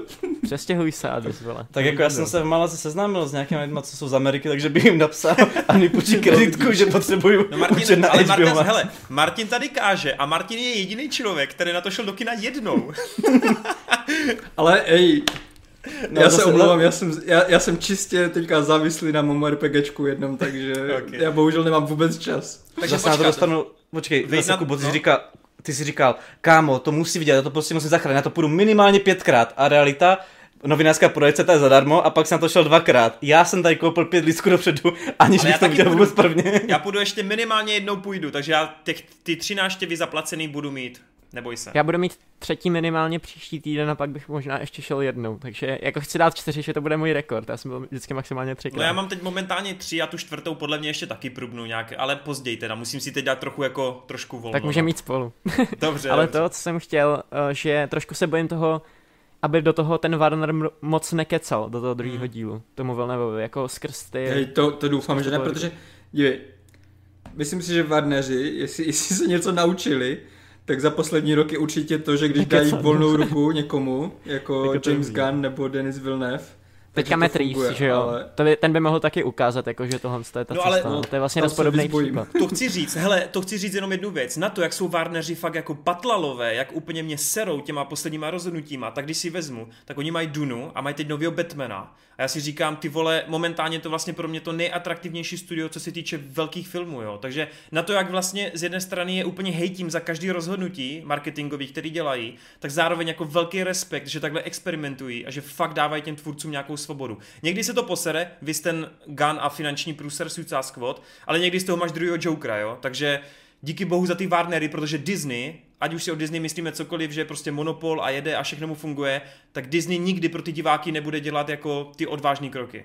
A za tohle fakt Dneska respekt. jsem se o to bavil s kamarádem, jako i když srovnáš Marvel DC, tak prostě Marvel, posl- poslední tři zážitky, který máš od Marvelu. Black Widow, Shang-Chi a Spider-Man Far From Home, hmm. co máš od DCčka, prostě budeš mít Batmana, Suicide Squad a uh, Jokera, že jo, prostě, hmm, hmm, což je hmm. Jako mnohonásobně podle mě lepší. Ne? A u těch Warnerů jasně, že tam je větší pravděpodobnost, že to bude shit, ale zároveň, když to něco vyleze, tak to převyšuje ten Marvel prostě. Jo, no, ale, ale hlavně jako, že třeba i třeba u toho uh, Jokera, Hmm. tak prostě doufám, že vidí, že když dají volnou ruku těm jako dobrým režisérům, že, hmm. že, že ty, ty filmy jsou fakt kvalitní, jako třeba u toho Suicide Squadu, Suicide Squadu teda jakože OK, ono to finančně pohořelo, protože třeba ta kampaň nebyla tak dobrá. Myslím si, že hodně tomu uškodilo ty, ty předchozí filmy, které byly fakt hrozně špatné. Hmm, hmm. Takže prostě tam za to ten samotný film jako úplně nemohl. To určitě ne. Přitom ne. ten film samotný jako jednak chválí lidi, koukají na něho na streamech a tak,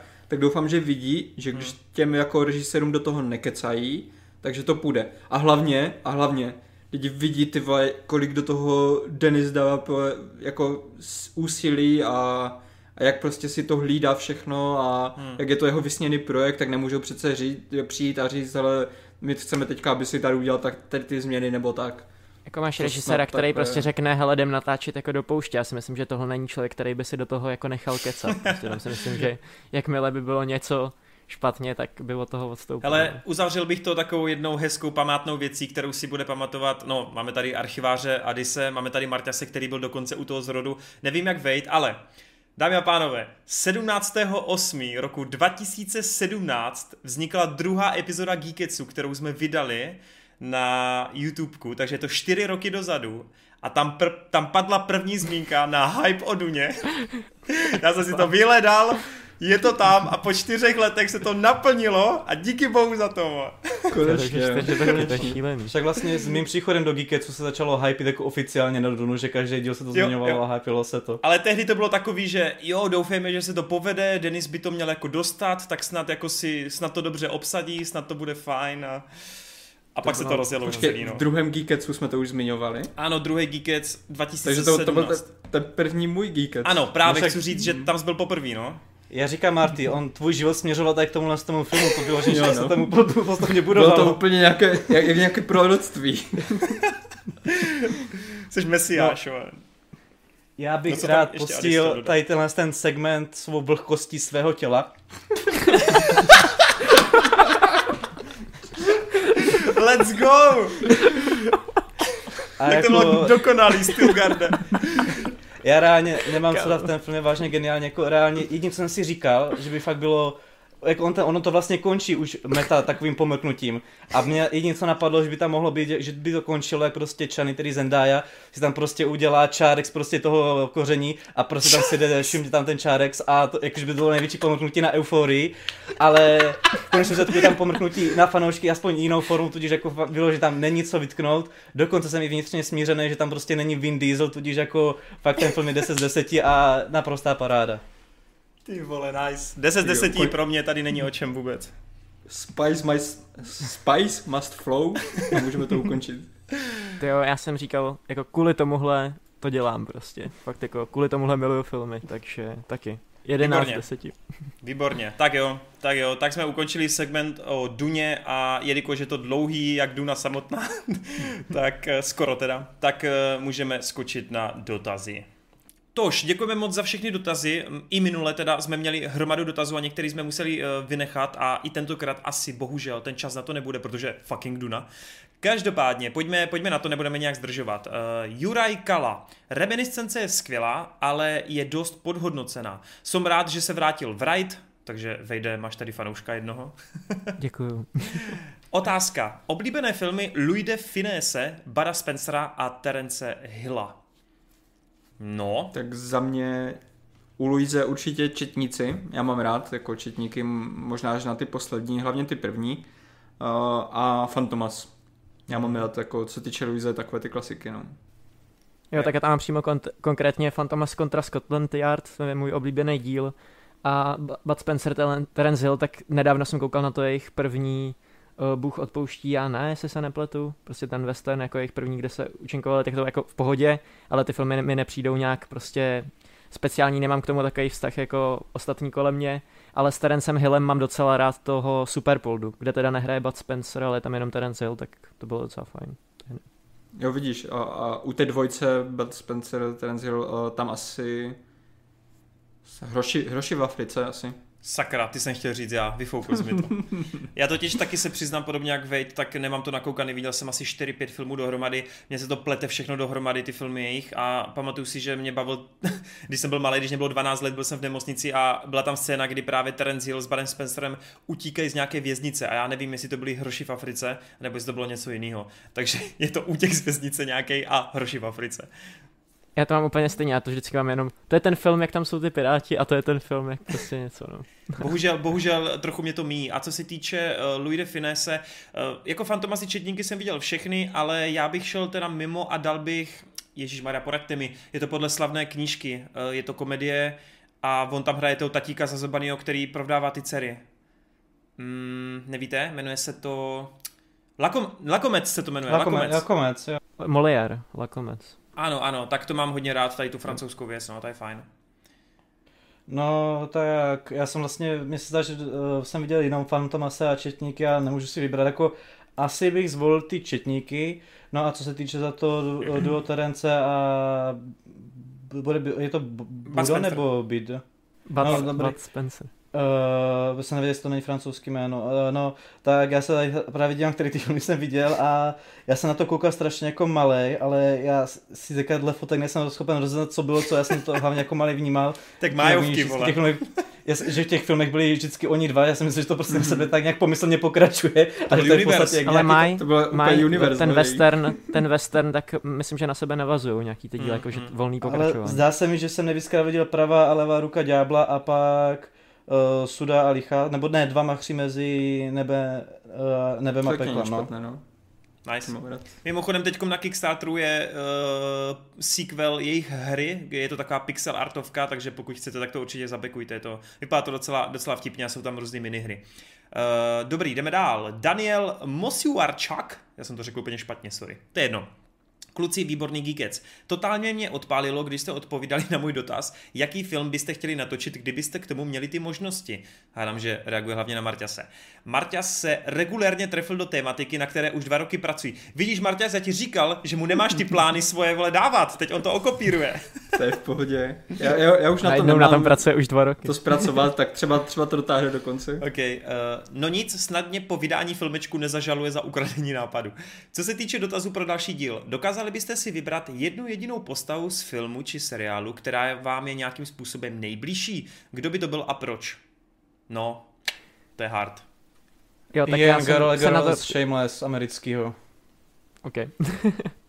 já jsem se na to připravoval, ale připravoval jsem si víc postav, ale on tady píše jednu jedinou, takže musím říct toho Vejda Vodce z Ready Player One, podle kterého mám i tu přezdívku. Já jsem mnohem víc extrovertnější než on, ale vlastně takový ty jeho myšlenky a to, jak, jaký má i pohled na život, i v tom, jak se snaží úplně obsesivně uh, dosáhnout svého cíle, tak to jako mě hodně připomíná v určitých věcech a prostě mám občas jako hodně podobnou mentalitu. Jinak si myslím, měl jsem tady napsáno, že jsem něco mezi Phoebe, Willy Wonkou uh, a Vadem uh, Watson, takže něco takového. A já za sebe řeknu JD ze Scraps, protože v podstatě máme hodně společných traitů, jako vlastností, že oba dva žijeme tak nějak ve svém vlastním světě, pořád jako máme takové ty daydreaming epizody, jakože si během dne představujeme, co by se dělo, kdyby, kdyby. A, taková ta dětinskost, ta radost ze života z každých jako úplně maličkostí nebo tak, tak myslím si, že tady v těchto těch ohledech jsem hodně jak JD, no. Jste mě úplně vypálili rybník, já jsem doufal, že nejste nachystaní. Jo. Tak uh, No, já jenom tak, já ti ještě na ženu čas, já jsem neřekl vlastně proč. Tak jelikož jsem se zamýšlel nad těma seriálama, který mám jako tak nějak neoblíbenější a jsou mi nejbliž, tak logicky jsem vybíral právě z Shameless a vybral jsem jen na stran toho, že celkově jsem hodněkrát takhle přemýšlel, kdo z těch sourozenců v Shameless jako to měl nejhorší nebo nejtvrdší a jako jo, on člověk jasně řekne, že prostě Fiona, protože všechny nejvíc tak nějak táhla, ale každý mi tak jako reprezentoval prostě nějakou problematiku, ať už vlastně Ameriky nebo prostě takhle lidskosti jako takové a tak nějak prostě tím svým příběhem a pojetím je prostě asi bych nejvíc, nejvíc, nejvíc než vždycky soucítil právě s Ianem, tak skrz to bych ho dal jako volbu k té otázce. no hele, Potřebuješ ještě nahnat čas? ne, ne, ne, nebo chceš něco říct, řekni klidně. Já jsem chtěl jenom říct, že já mám rád hodně řazení lidí podle MBTI. Ježiš, to nenávidím, vole. jo, to, A přijde, to mě přijde jako nemoc, ty vole, tohle. Ale já se normálně jako zabývám psychologií i jako uh, v širším slova smyslu, takže tohle je jenom jako vedlejší věc. Jasně. Ale jelikož jsem N- NFL osobnost, tak si můžete najít os- jakoby různý filmový postavy, které mají stejnou osobnost jako já. A já jsem se tady našel třeba jako Jay Gatsby a Summer z 500 dní ze Summer, tak to podle mě jsou takový jako dva charaktery, které jako mě nějak vystihujou nějaká takováhle kombinace. Taky jsem si to dělal, nepamatuju si, co jsem, no. A než Adis, než to Adis zase rozjede na milion minut, protože nemáme čas, tak já jenom dodám, že já jsem stoprocentně úplně zaměnitelná vedlejší postava z jakéhokoliv seriálu nebo filmu, která vás napadne, anebo Michal z kouzelné školky. Máš stejně typ jako říct, že- Tarantino, by the way. Fakt jo, já jsem jak Tarantino? Wow. Jo, jo, jo, jsi jak Tarantino. to pochopí Marty a Kuba, jeden člověk k vám přijde položit na ruku, a co tě baví? A Wade dělá, že přijde, a jaká jsi tady tahle psychologická skupina? Já většinou se to snažím poznat sám, uh, co je to za osobnost, a až potom se ho zeptám a vlastně jako mám radost z toho, když to trefím. Hustý. Tak jo, uh, děkujeme za dotaz. David Fincher. David Fincher to využívá při náboru na svý uh, herce. Jakože jim prvně dá tyhle ty testy a je to fakt jako na, na základě toho vy, vybírá role potom. Hustý. Toby Klár, otázka. Komu ze dvou hlavních postav v zápisníku smrti jste fandili? Uh, Toby fandil L. Jinak díky za Super Geekets. Mm, já, já fandil, já fandil oběma, já jsem nad tím přemýšlel a já jsem to prostě bral, že to vnímám z obou stran a v podstatě, že nemám preferenci, já to prostě beru, jako já jsem, když se nad tím tak zamýšlím zpětně, tak já asi, kdyby mě člověk ten seriál stoupil v půlce, řekl, hele, kdo z nich má jako vyhrát, tak jako já si nebudu schopen říct, protože já jsem tak nějak jako tam neviděl žádný jako konečně jako vrchol, být jako to, to logicky někam spěje, ale já jsem tak nějak byl jako na obou stranách a tak nějak jsem to prostě vnímal souběžně, prostě, že to tak nějak jde si naproti, no a pak to nevyvrcholí. Já jsem neviděl Death Note, takže... Já jenom chci říct, že to bude asi pro všechny paradox a že si budete ťukat skrz určitou věc na čelo, ale v první půlce jsem fandil Kirovi a v druhé půlce L. a nechám to na vás, kdo jste to viděli. Tak, uh... Hroty Algernona, zdravíčko Hroty, super pokec k večernímu editování, jako vždy. Jen k tomu zaklínači, nevím, jestli to Marta smysl tak, že hry, knihy a seriál se navzájem doplňují. Mám tu pár méně známých... To, to, počkej, počkej, tam jsou tři tečky, to znamená, on tam měl ještě spoustu věcí, já jsem to jenom jako zkrátil, aha, aha, protože on tam toho sloh. Uh, já jsem jenom chtěl říct, že jako nemyslel jsem úplně, že se doplňují, ale jako z mého pohledu, ty jsi tam potom psal, že jako tam jsou nějaké nej, eh, nesrovnalosti a kde si protiřečí a tak, ale já jsem to popravdě úplně neviděl, jakože uh, asi to budou spíš detaily, než aby to bylo jako něco vyloženě, co by bylo do očí, mm-hmm. protože jestliže, já jsem to tam nějak vyloženě nehledal, takže jestliže někdo, kdo se vyzná v zaklinačském světě, tak jako mu to nevadí, tak mi přijde, že to je OK. Jako samozřejmě tam vždycky budou nějaké změny, oni jako vyloženě nespolupracují jako CD Projekt s Netflixem nebo tak, ale vím, že CD Projekt jako se vždycky snaží hodně respektovat ty knížky a když už si vymýšlí svoje věci, jakože hodně si vymýšlí svoje věci, tak eh, se snaží právě, aby to jako aspoň při nejhorším respektovalo to původní dílo. A v mhm. tomhle mi přijde jako, že právě vyloženě ty, ty světy, není, není to takové jako třeba u jiných světů, kdy se nedají dívat jako na dvě různé uh, reinkarnace toho světa, protože každý je úplně, ale úplně jiný. Tady mi přijde, že jako když si někdo zahraje ty hry, podívá se na ten seriál, podívá se na to anime, tak jako i když tam jsou nesrovnalosti, tak jako ten svět funguje, jako, jako i jako větší celek, no. Ale okay. možná je to jenom můj osobní názor, no. Jo, jo, jo, jo. Mám tu pár méně známých filmů, na které mám dotaz. Když jste nakousli tu Anu Taylor-Joy, výborná mladá herečka za mě, tak co vy a The Witch? Za mě jeden z nejlepších a podhodnocovaných hororů posledních let.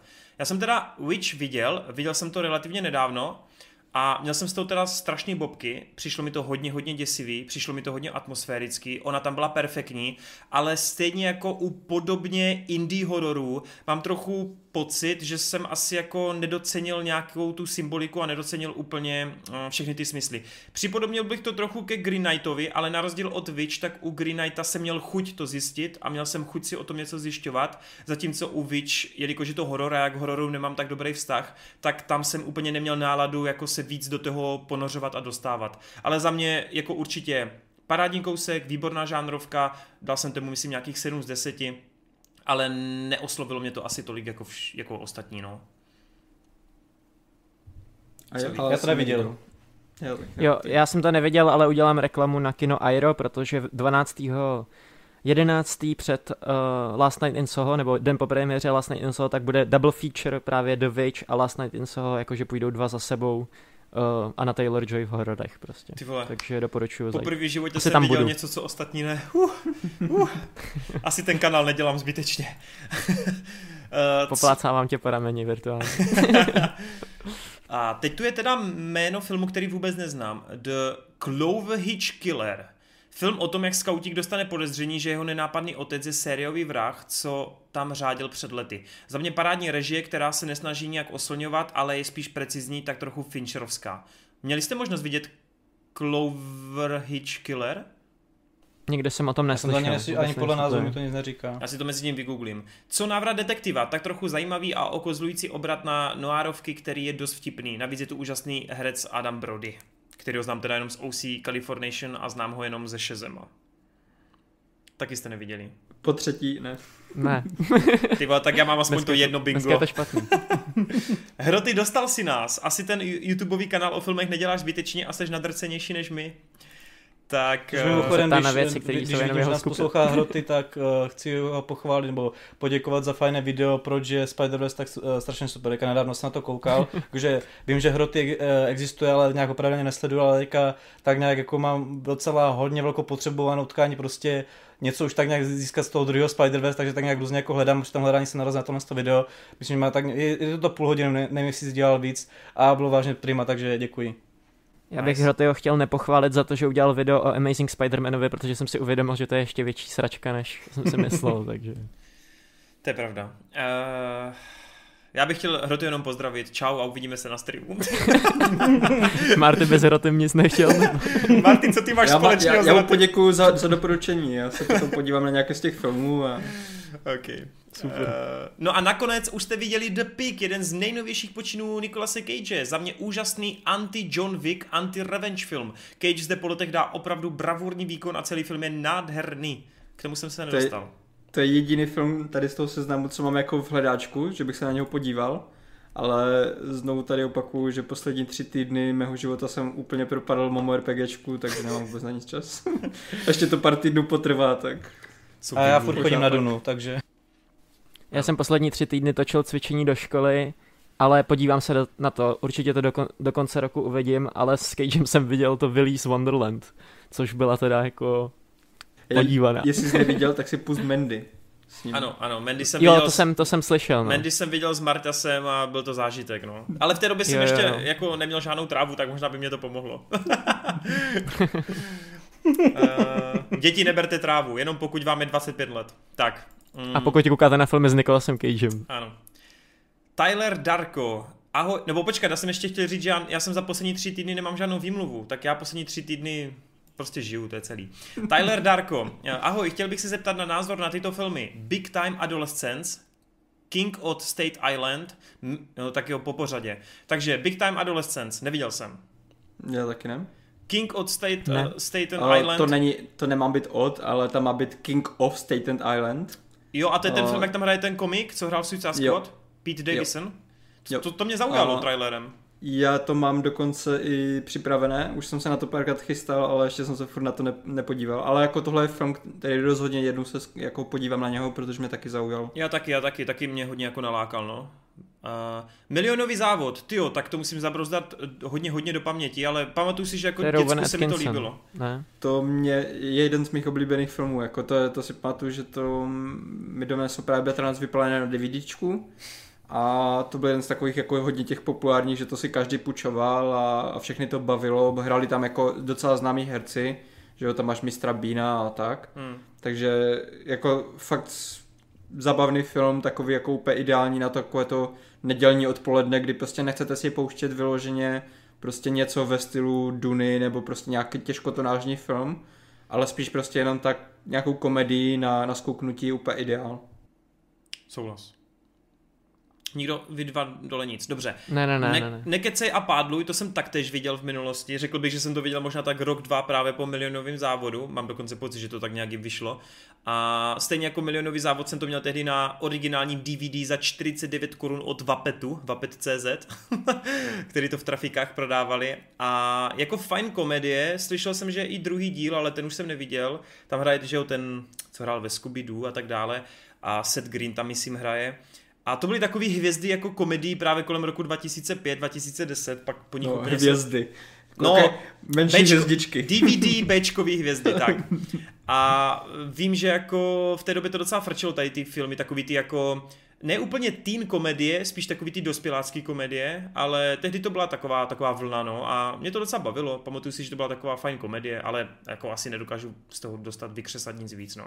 Já jsem to teda taky viděl, ale nic to extra ve mně nezale, nezanechalo. Hmm. Já jsem viděl druhý díl, kde se dávno už se to nepamatuju, takže k tomu nemám co říct. No a Scooby-Doo 2001-2004, já musím říct, že přestože je daleko hůř hodnocená ta dvojka, tak když jsem byl děcko, tak jsem měl mnohem radši dvojku. A nemám, když tak mě opravdu je Martias a Wade, ale není na jednom z těch filmů, nepodělil se i James Gunn?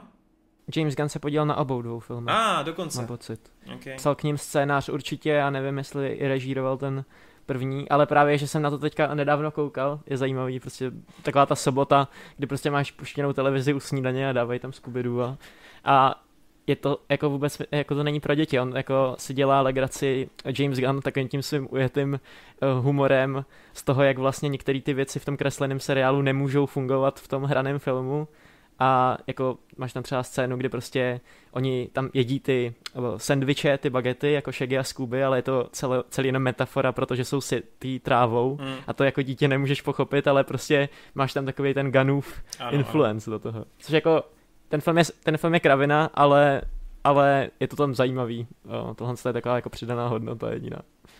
Já právě jsem chtěl k tomu dodat, že já nevím, jestli oba nebo jenom jeden z těch filmů jsem viděl právě v té době, kdy to vycházelo, tak to, to byl ten můj věk, kdy jsem býval v Olympii v dětském koutku, kde to tam bylo jakože takový kinosál, kde ty, tyhle ty filmy pouštěli, tak, tak jsem to viděl. A nevím, jako, jaký jsem na to měl názor tenkrát, ale pak když jsem se nějaký ty scény právě takhle díval na internetu s odstupem let, tak jsem si právě říkal, jak říká, jak, jak právě zmiňuje Vejt, že jako mně to vůbec nepřijde takový, že by to bylo cílené, nebo že by to dítě nějak mohlo ocenit, lomeno, docenit a pochopit. A celkově teda jako nevím, jak ten film byl jako zamýšlen, jako jestli to mělo být právě, že se na to podíváš jako malej, a pak si zaspomínáš v budoucnu, že to mě být takový nadčasový film, který doceníš až za 10 let, co vyrosteš.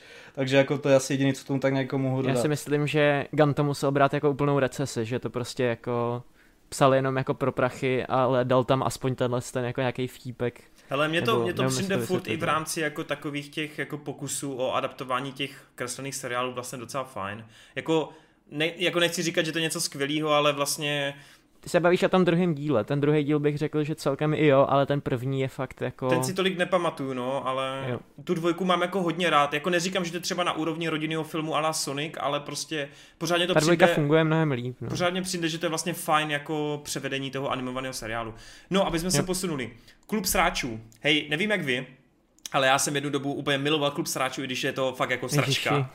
A prostě ta písnička, já bych šukal, až bych pukal. Ne, kozy, kozy.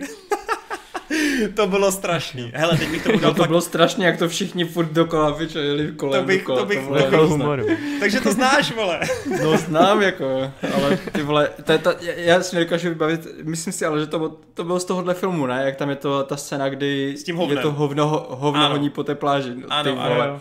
To je ne, ono ho nehoní po pláži, ono honí v té vodě, že jo? No, to je, to je rozdíl teda.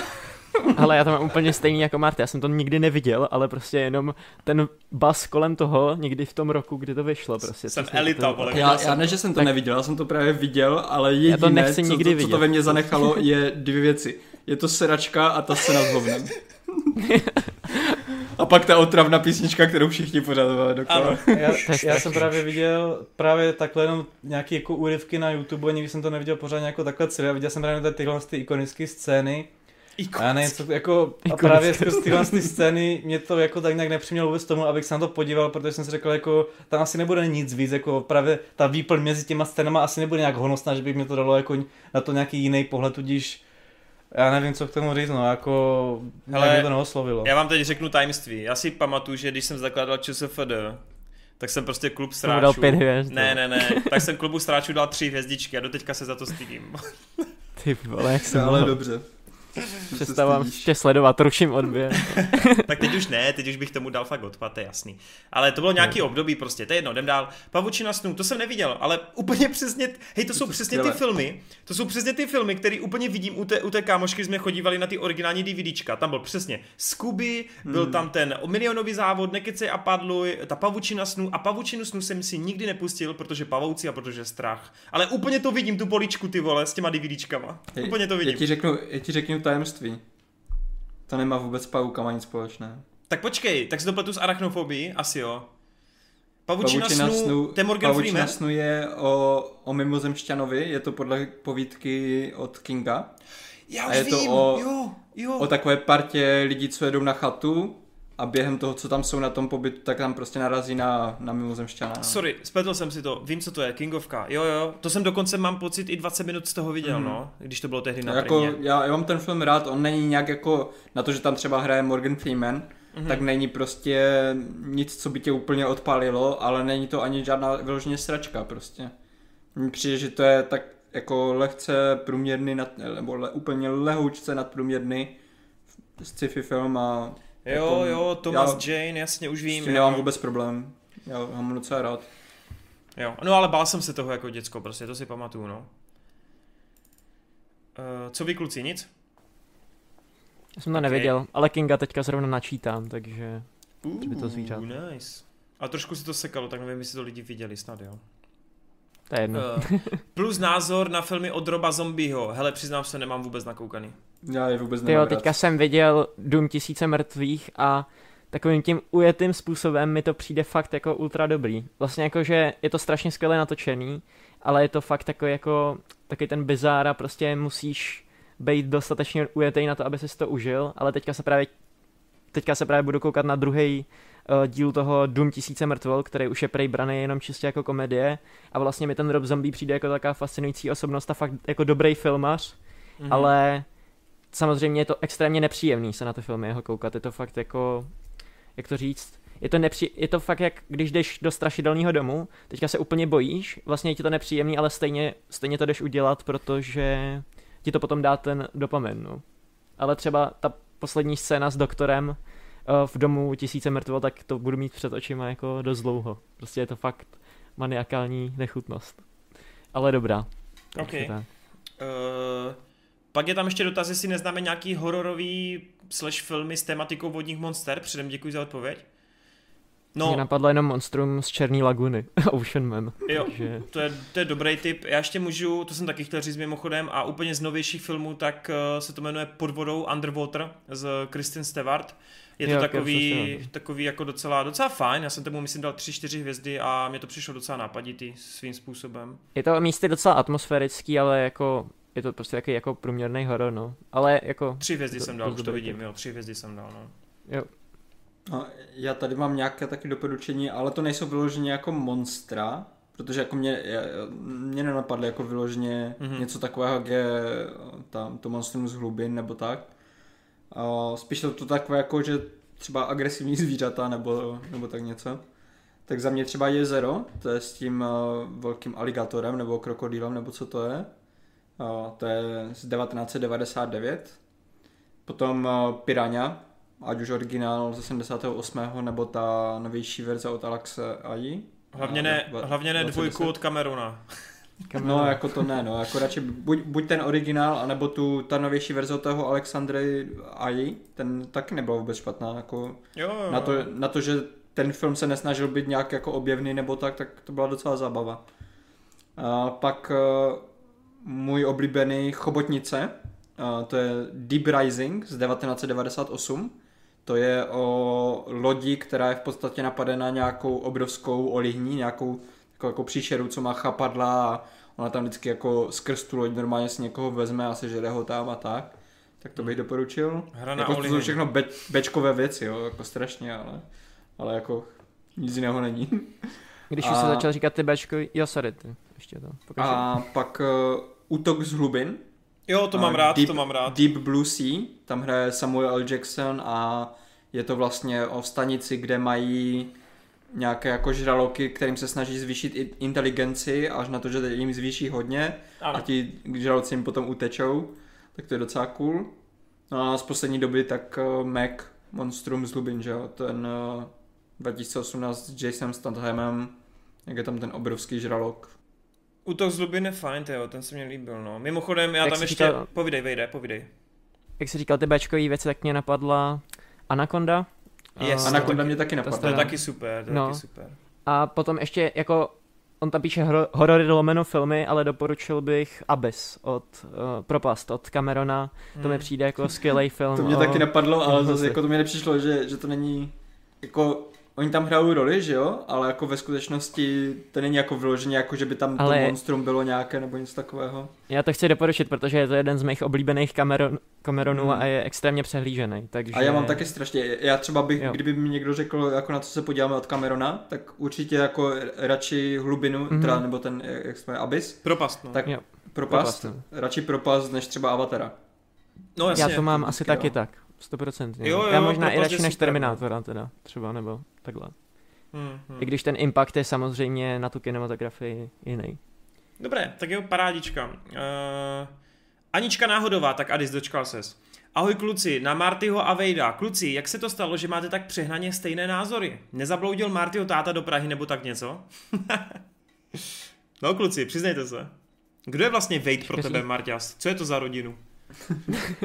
Nejsme vůbec nějak zpříznění. A, a v podstatě jediné, kdy, když jsem začal takhle jako nějak vnímat Vejda, tak vždycky psal právě komentáře a často ty komentáře byly takové jako s tímhle souhlasím, tohle je stejné, taky máme rád tohle, to, tak úplně jako my, my, my, jsme prostě oba dva vychovávaní stejnýma filmama, máme rádi ty stejné filmy, tu, tu stejnou filmařinu, takže o tom to hodně, no. No a pak je Ale to řekl Adis, bych, no. že jako nemáme stoprocentně stejný názor. Jako že Ne, stoprocentně to ne, to vůbec.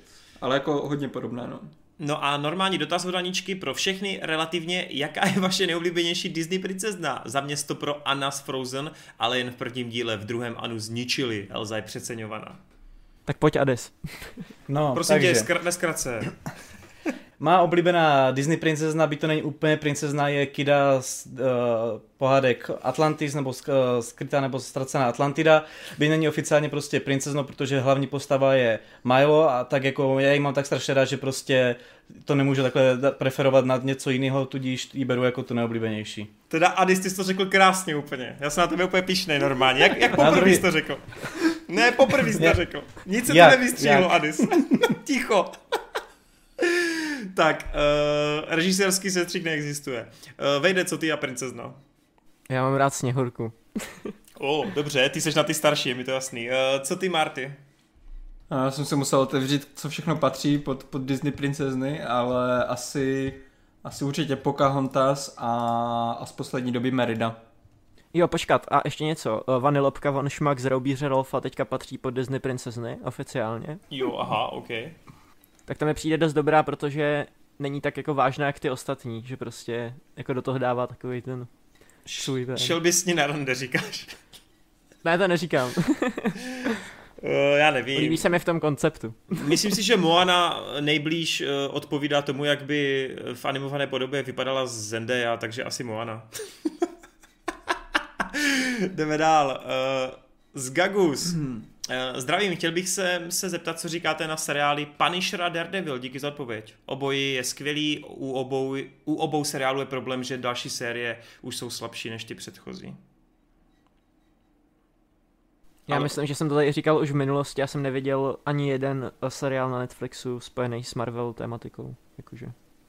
A já Úplně viděl jenom Jessica Jones a ani nejsem si jistý jestli celou, takže já nemám moc to dodat. Jo. Já z Daredevila jsem viděl tak první dva díly. Ta, ta bitka, kterou vykradli z Oldmana, o Oldboye teda, jako je cool, ale prostě Oldboy byl lepší. To takže jsi viděl tři mimochodem. Viděl jsi tři epizody, jestli mluvíš o té one-shot scéně. Jo, tak tři, no.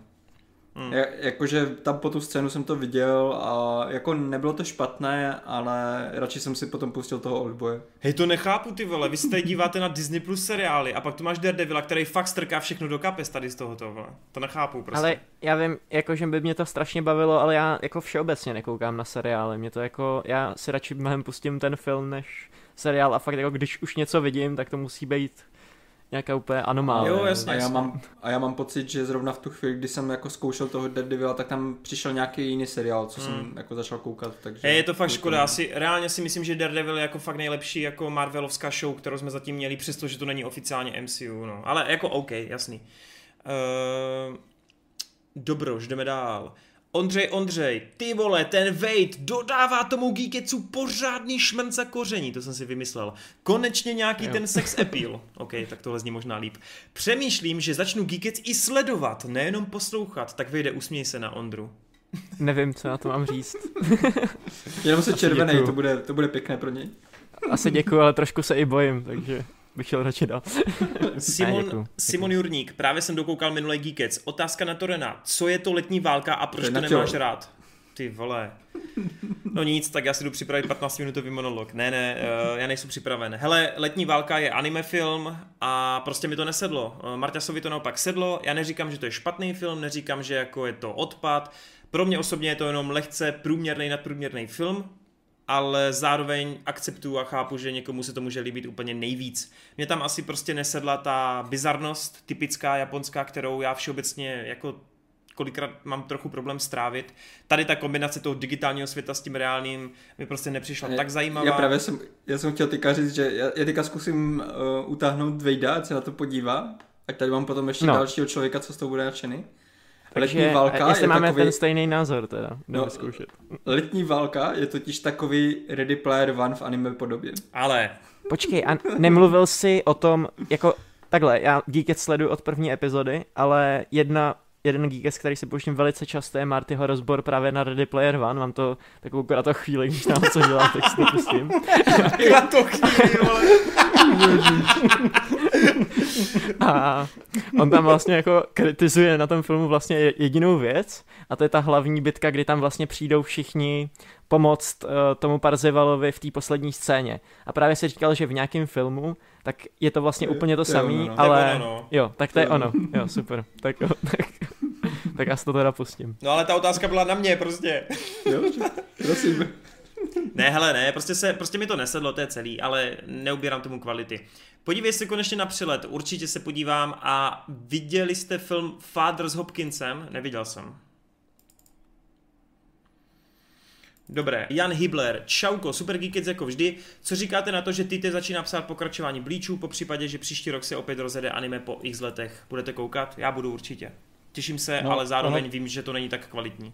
Já právě jsem blíž dojel nějaké z té 20. kapitole, prostě tam, kde to krev původně v manze... Prostě ne, odpověz, jestli se budeš dívat, vole. Prostě ser na backstory. Ne, nebudu. Dobrý, nebudu. děkujeme, jdeme dál, vole. To je prostě stejný, jak co říkáte na to, že se bude pokračovat a ty nezačneš, vole, že se tím pokračuje ty. No, no to vychází nějak autisticky. Já jsem se začal dívat na to, jak to vlastně vychází a byl jsem překvapen, byť jako nepoužívám tyhle aplikace za normálních okolností, ale v tomto případě jsem si řekl, že pane bože, vole.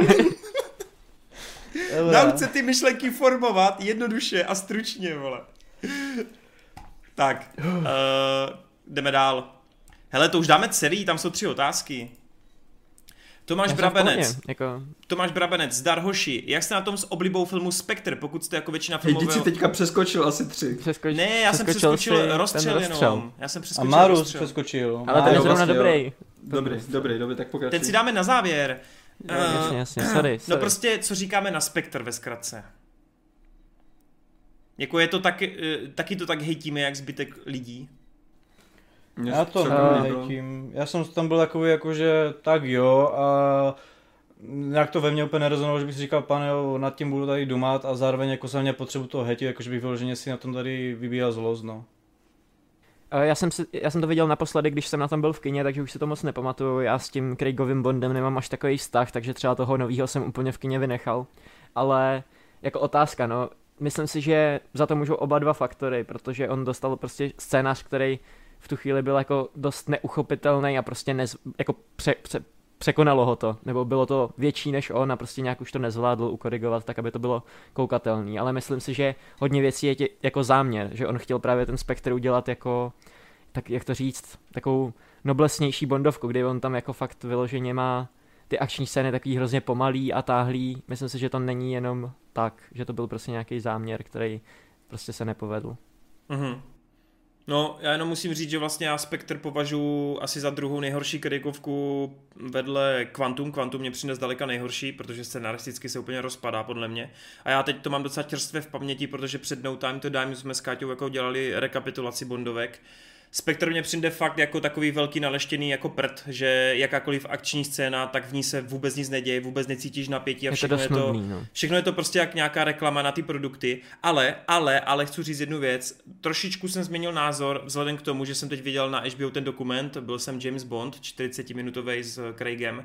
A tam se dost věcí vysvětluje, protože za prvý tam tehdy byly problémy ohledně scénářů, byla tam ta scenaristická stávka, za druhý tam byly problémy, že se dvakrát muselo přerušovat natáčení a za třetí, on 50% filmu měl zlomenou nohu a místo toho, aby se ten film a ta produkce zastavila, tak on reálně se ty scény museli přepisovat a upravovat tak, ať ten film v uvozovkách není tak akční, takže i třeba celý ten úvod je jenom o tom, jak on pronásleduje člověka, ale jde prostě pomalou chůzí.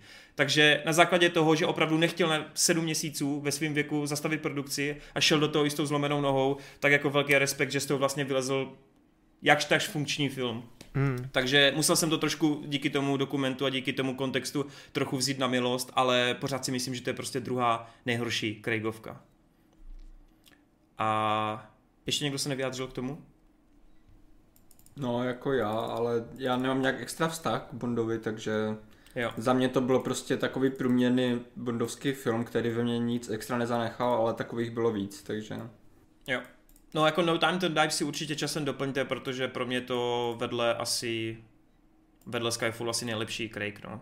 Marcel... Já to asi neuvidím, protože jsem línej dokoukávat znova ty předchozí díly, jako znova nakoukávat, abych pochopil vlastně to nemusíš, vztahy. to nemusíš.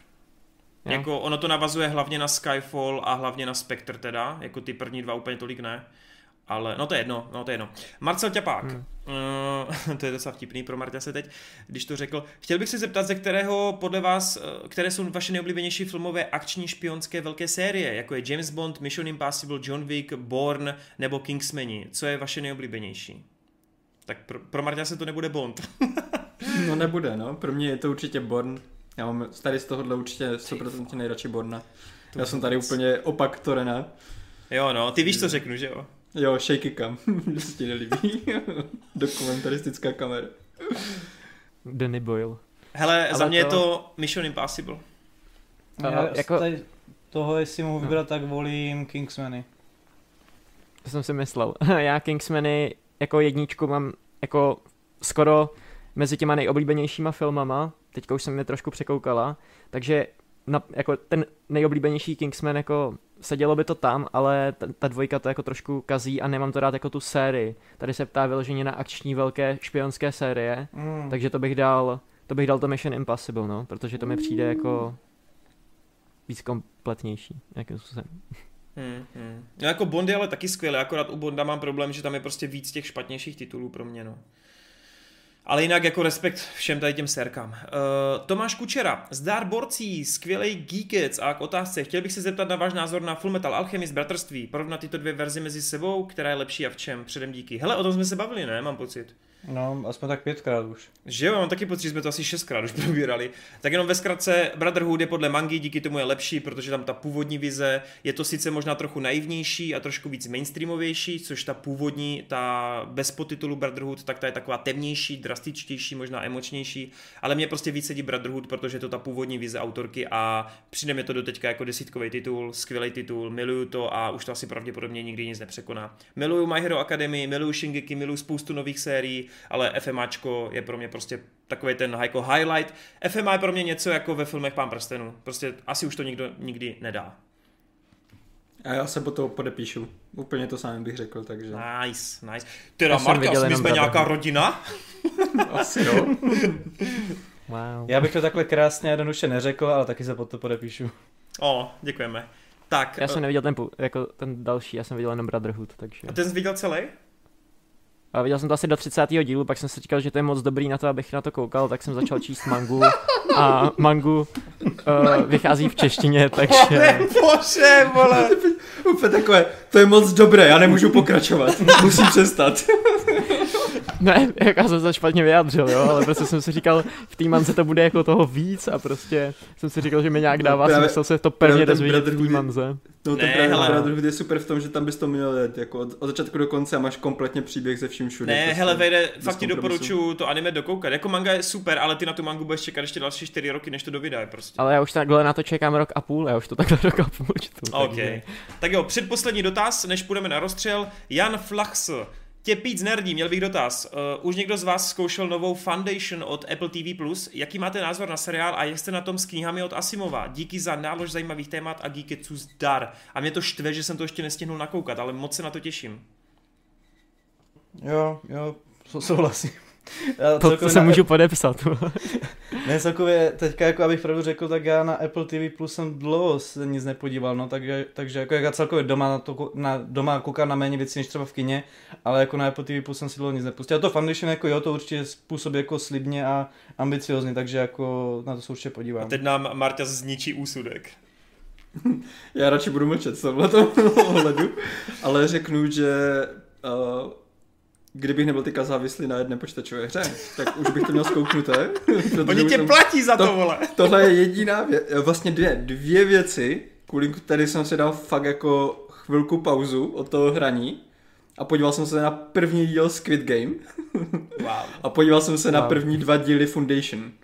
Takže jako tyhle dvě věci do příštího Geeketsu už snad dokoukám a, a jako řeknu tady nějakou recenzi minimálně na to Foundation, protože ač uh, myslím si, že nebudu z toho úplně nadšený, tak to určitě dokoukám. Beru to jako takovou přípravu před Expans, který přijde za pár měsíců. A hlavně to Asimov, prostě, který mě vždycky jako táhl, i když jsem ho nikdy nečetl. Takže jako rozhodně se k tomuhle vrátíme. To jako Foundation, nevynecháme. Foundation podle mě bude taky ten slow burn, že se to bude strašně pomalu rozjíždět, ale pak to No. bude epický. Třeba ve čtvrté sérii to bude mainstream. Já radši mlčím. OK, tak poslední od Zdeňka Rumla. Tak si to pojďme užít, poslední dotaz, nebo spíš rozstřel.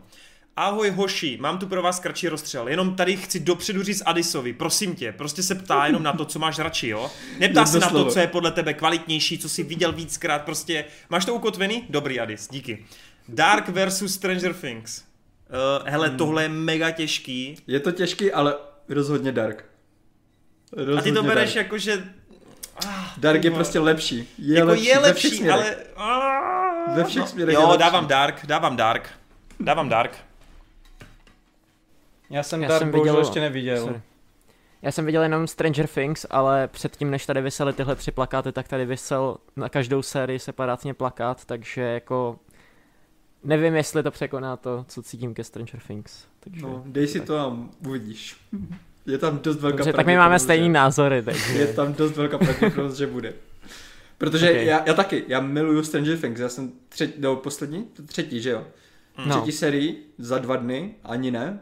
Jako fakt neustále byl jsem úplně nahypovaný a tak, ale, ale Dark je prostě jinde. Já si dokonce pamatuju, že mě Marti, Marta tehdy v Geeketsu právě, když byla druhá série nová Stranger Things, tak já, já jsem o tom věděl, že to existuje. Slyšel jsem o tom, četl jsem o tom, jaký je to hit, tehdy jsem o tom ani mluvil ve videjkách, ale nebyl jsem schopný se do toho dokopat a pak právě Marta tam řekl a přirovnával to k něčemu a to a já říkám OK a prostě jdu na to a hned druhý den jsem si to zapl, tu první sérku a láska na první pohled. Ale hele, Já Dark je kvalitnější hrozný- prostě. Dark je kvalitnější. jo.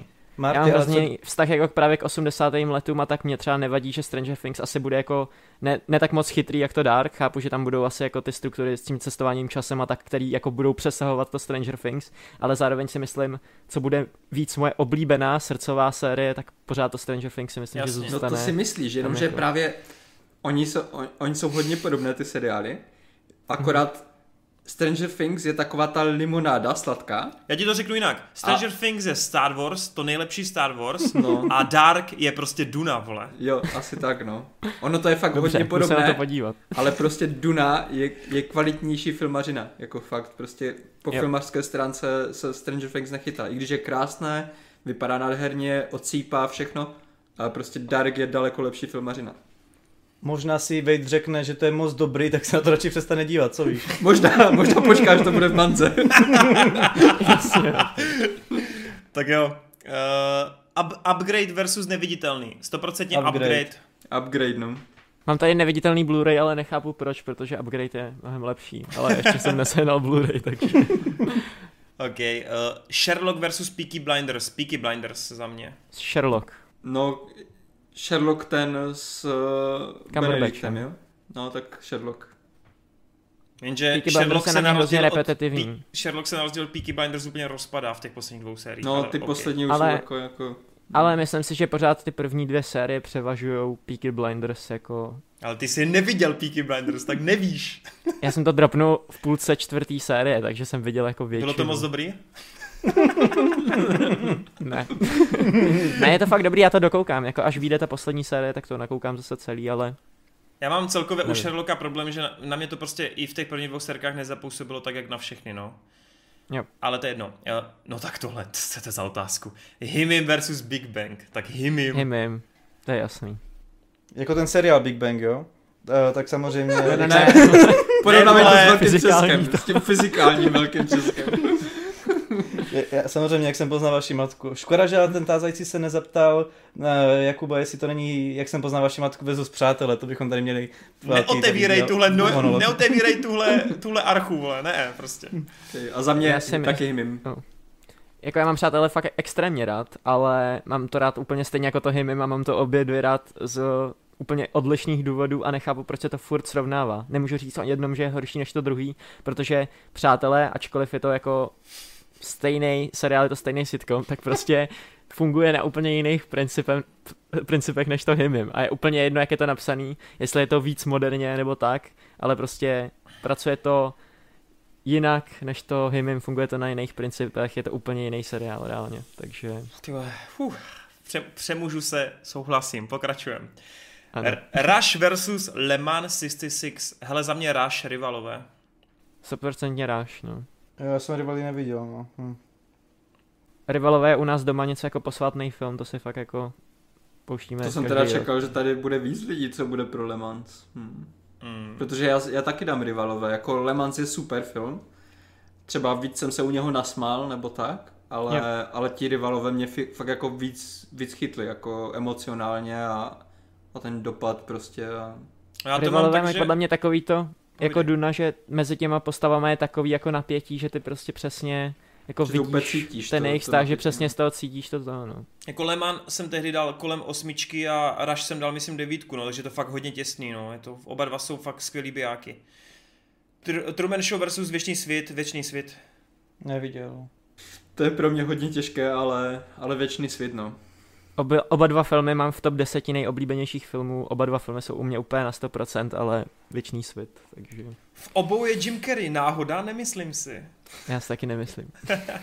Scarface versus Kmotr. Hele, eh, přiznání, doteďka jsem neviděl zizvenou tvář. Mám to úplně stejně. Já No. jo, a, a dávám Kmotra. Se líbí určitě víc Kmotr. Mhm. Tak já musím taky Kmotra, protože jsem nic jiného neviděl. Tak to je stejný, no. Uh, Vlk z Wall Street nebo Velký Gatsby? Vlk z Wall Street. Vlk z Wall Street. Vlk z Wall Street. no. Ale jako velký Gatsby super, já jsem teďka koukal od toho režiséra na to Moulin Rouge, který jsem taky viděl poprvé a jako má, má to sk- jako svý kvality. A jak ti mimochodem Vlk sedla Street- Moulin Rouge? Protože já jsem nikdy, ne, jako mně se to líbilo, ale nikdy jsem nechápal takový až jako kultovní status toho. Je to úplně skvělý, Jo? jako fakt, no, Okay. jako os- devítková záležitost bych řekl. Nice, nice. Ale já mám hodně rád takový ten kýčovitý styl toho točení, takže A viděl jsi od tého baze tu uh, Austrálii s tím Jackmanem a Nicole Kidman? ne, ne, ne, já jsem viděl jenom od něj toho velkého Gatsbyho a to Moulin Rouge. OK, OK. No a závěrečný dotaz, to budeme muset uh, hledat v paměti, ale já teda mám odpověď. Která řada seriálu Dexter je podle vás nejlepší? Tak za mě je to čtvrtá, protože Trinity. Já řeknu, že objektivně je určitě nejlepší čtvrtá s Trinitym, ale osobně mám možná o trošku radši, nebo při nejhorším na stejno, Šestou. uh, šestou sezónu s Doomsdayem. Chápu, chápu. Já jsem to neviděl, takže... Mě to strašně splývá, já jsem totiž viděl třeba v rozmezí tak 14 dnů všechno, takže jak, já nevím v jaké sérii, kdo byl vždycky Kámo, já to viděl před sedmi lety a pamatuju si to. Já jsem si to musel vygooglit, ale, ale mám to připravené. Uh, no tak co chceš připomenout? Tak hele, stejně máš na výběr jenom tak podle mě ze dvou, tří řád. Jako šestá je ta biblická, čtvrtá je s No. Trinitym, eh, pátá je s těma holkama unesenýma, Jo no, A- a co tam pak sedmá je s Debrou, že jo, hlavně. No, to, to, Jo, pak no, možná bych i uvažoval nad tím, nad, nad, nad tím prvním, ne? Jak Nad tam tím ten byl bráchou? ten jeho brácha. No, t- No, první a, je s bráchou. A druhá byla co? To bylo s tím, jak ten policajt tam za ním furt šel, ale už to nepamatuju, co tam bylo za speciální brácha. Surprise, motherfucker. Ty jo, Ty no. vole, A když Já jsem to- připraven, vole, zklamal. A třetí, a třetí byla něco? Tam...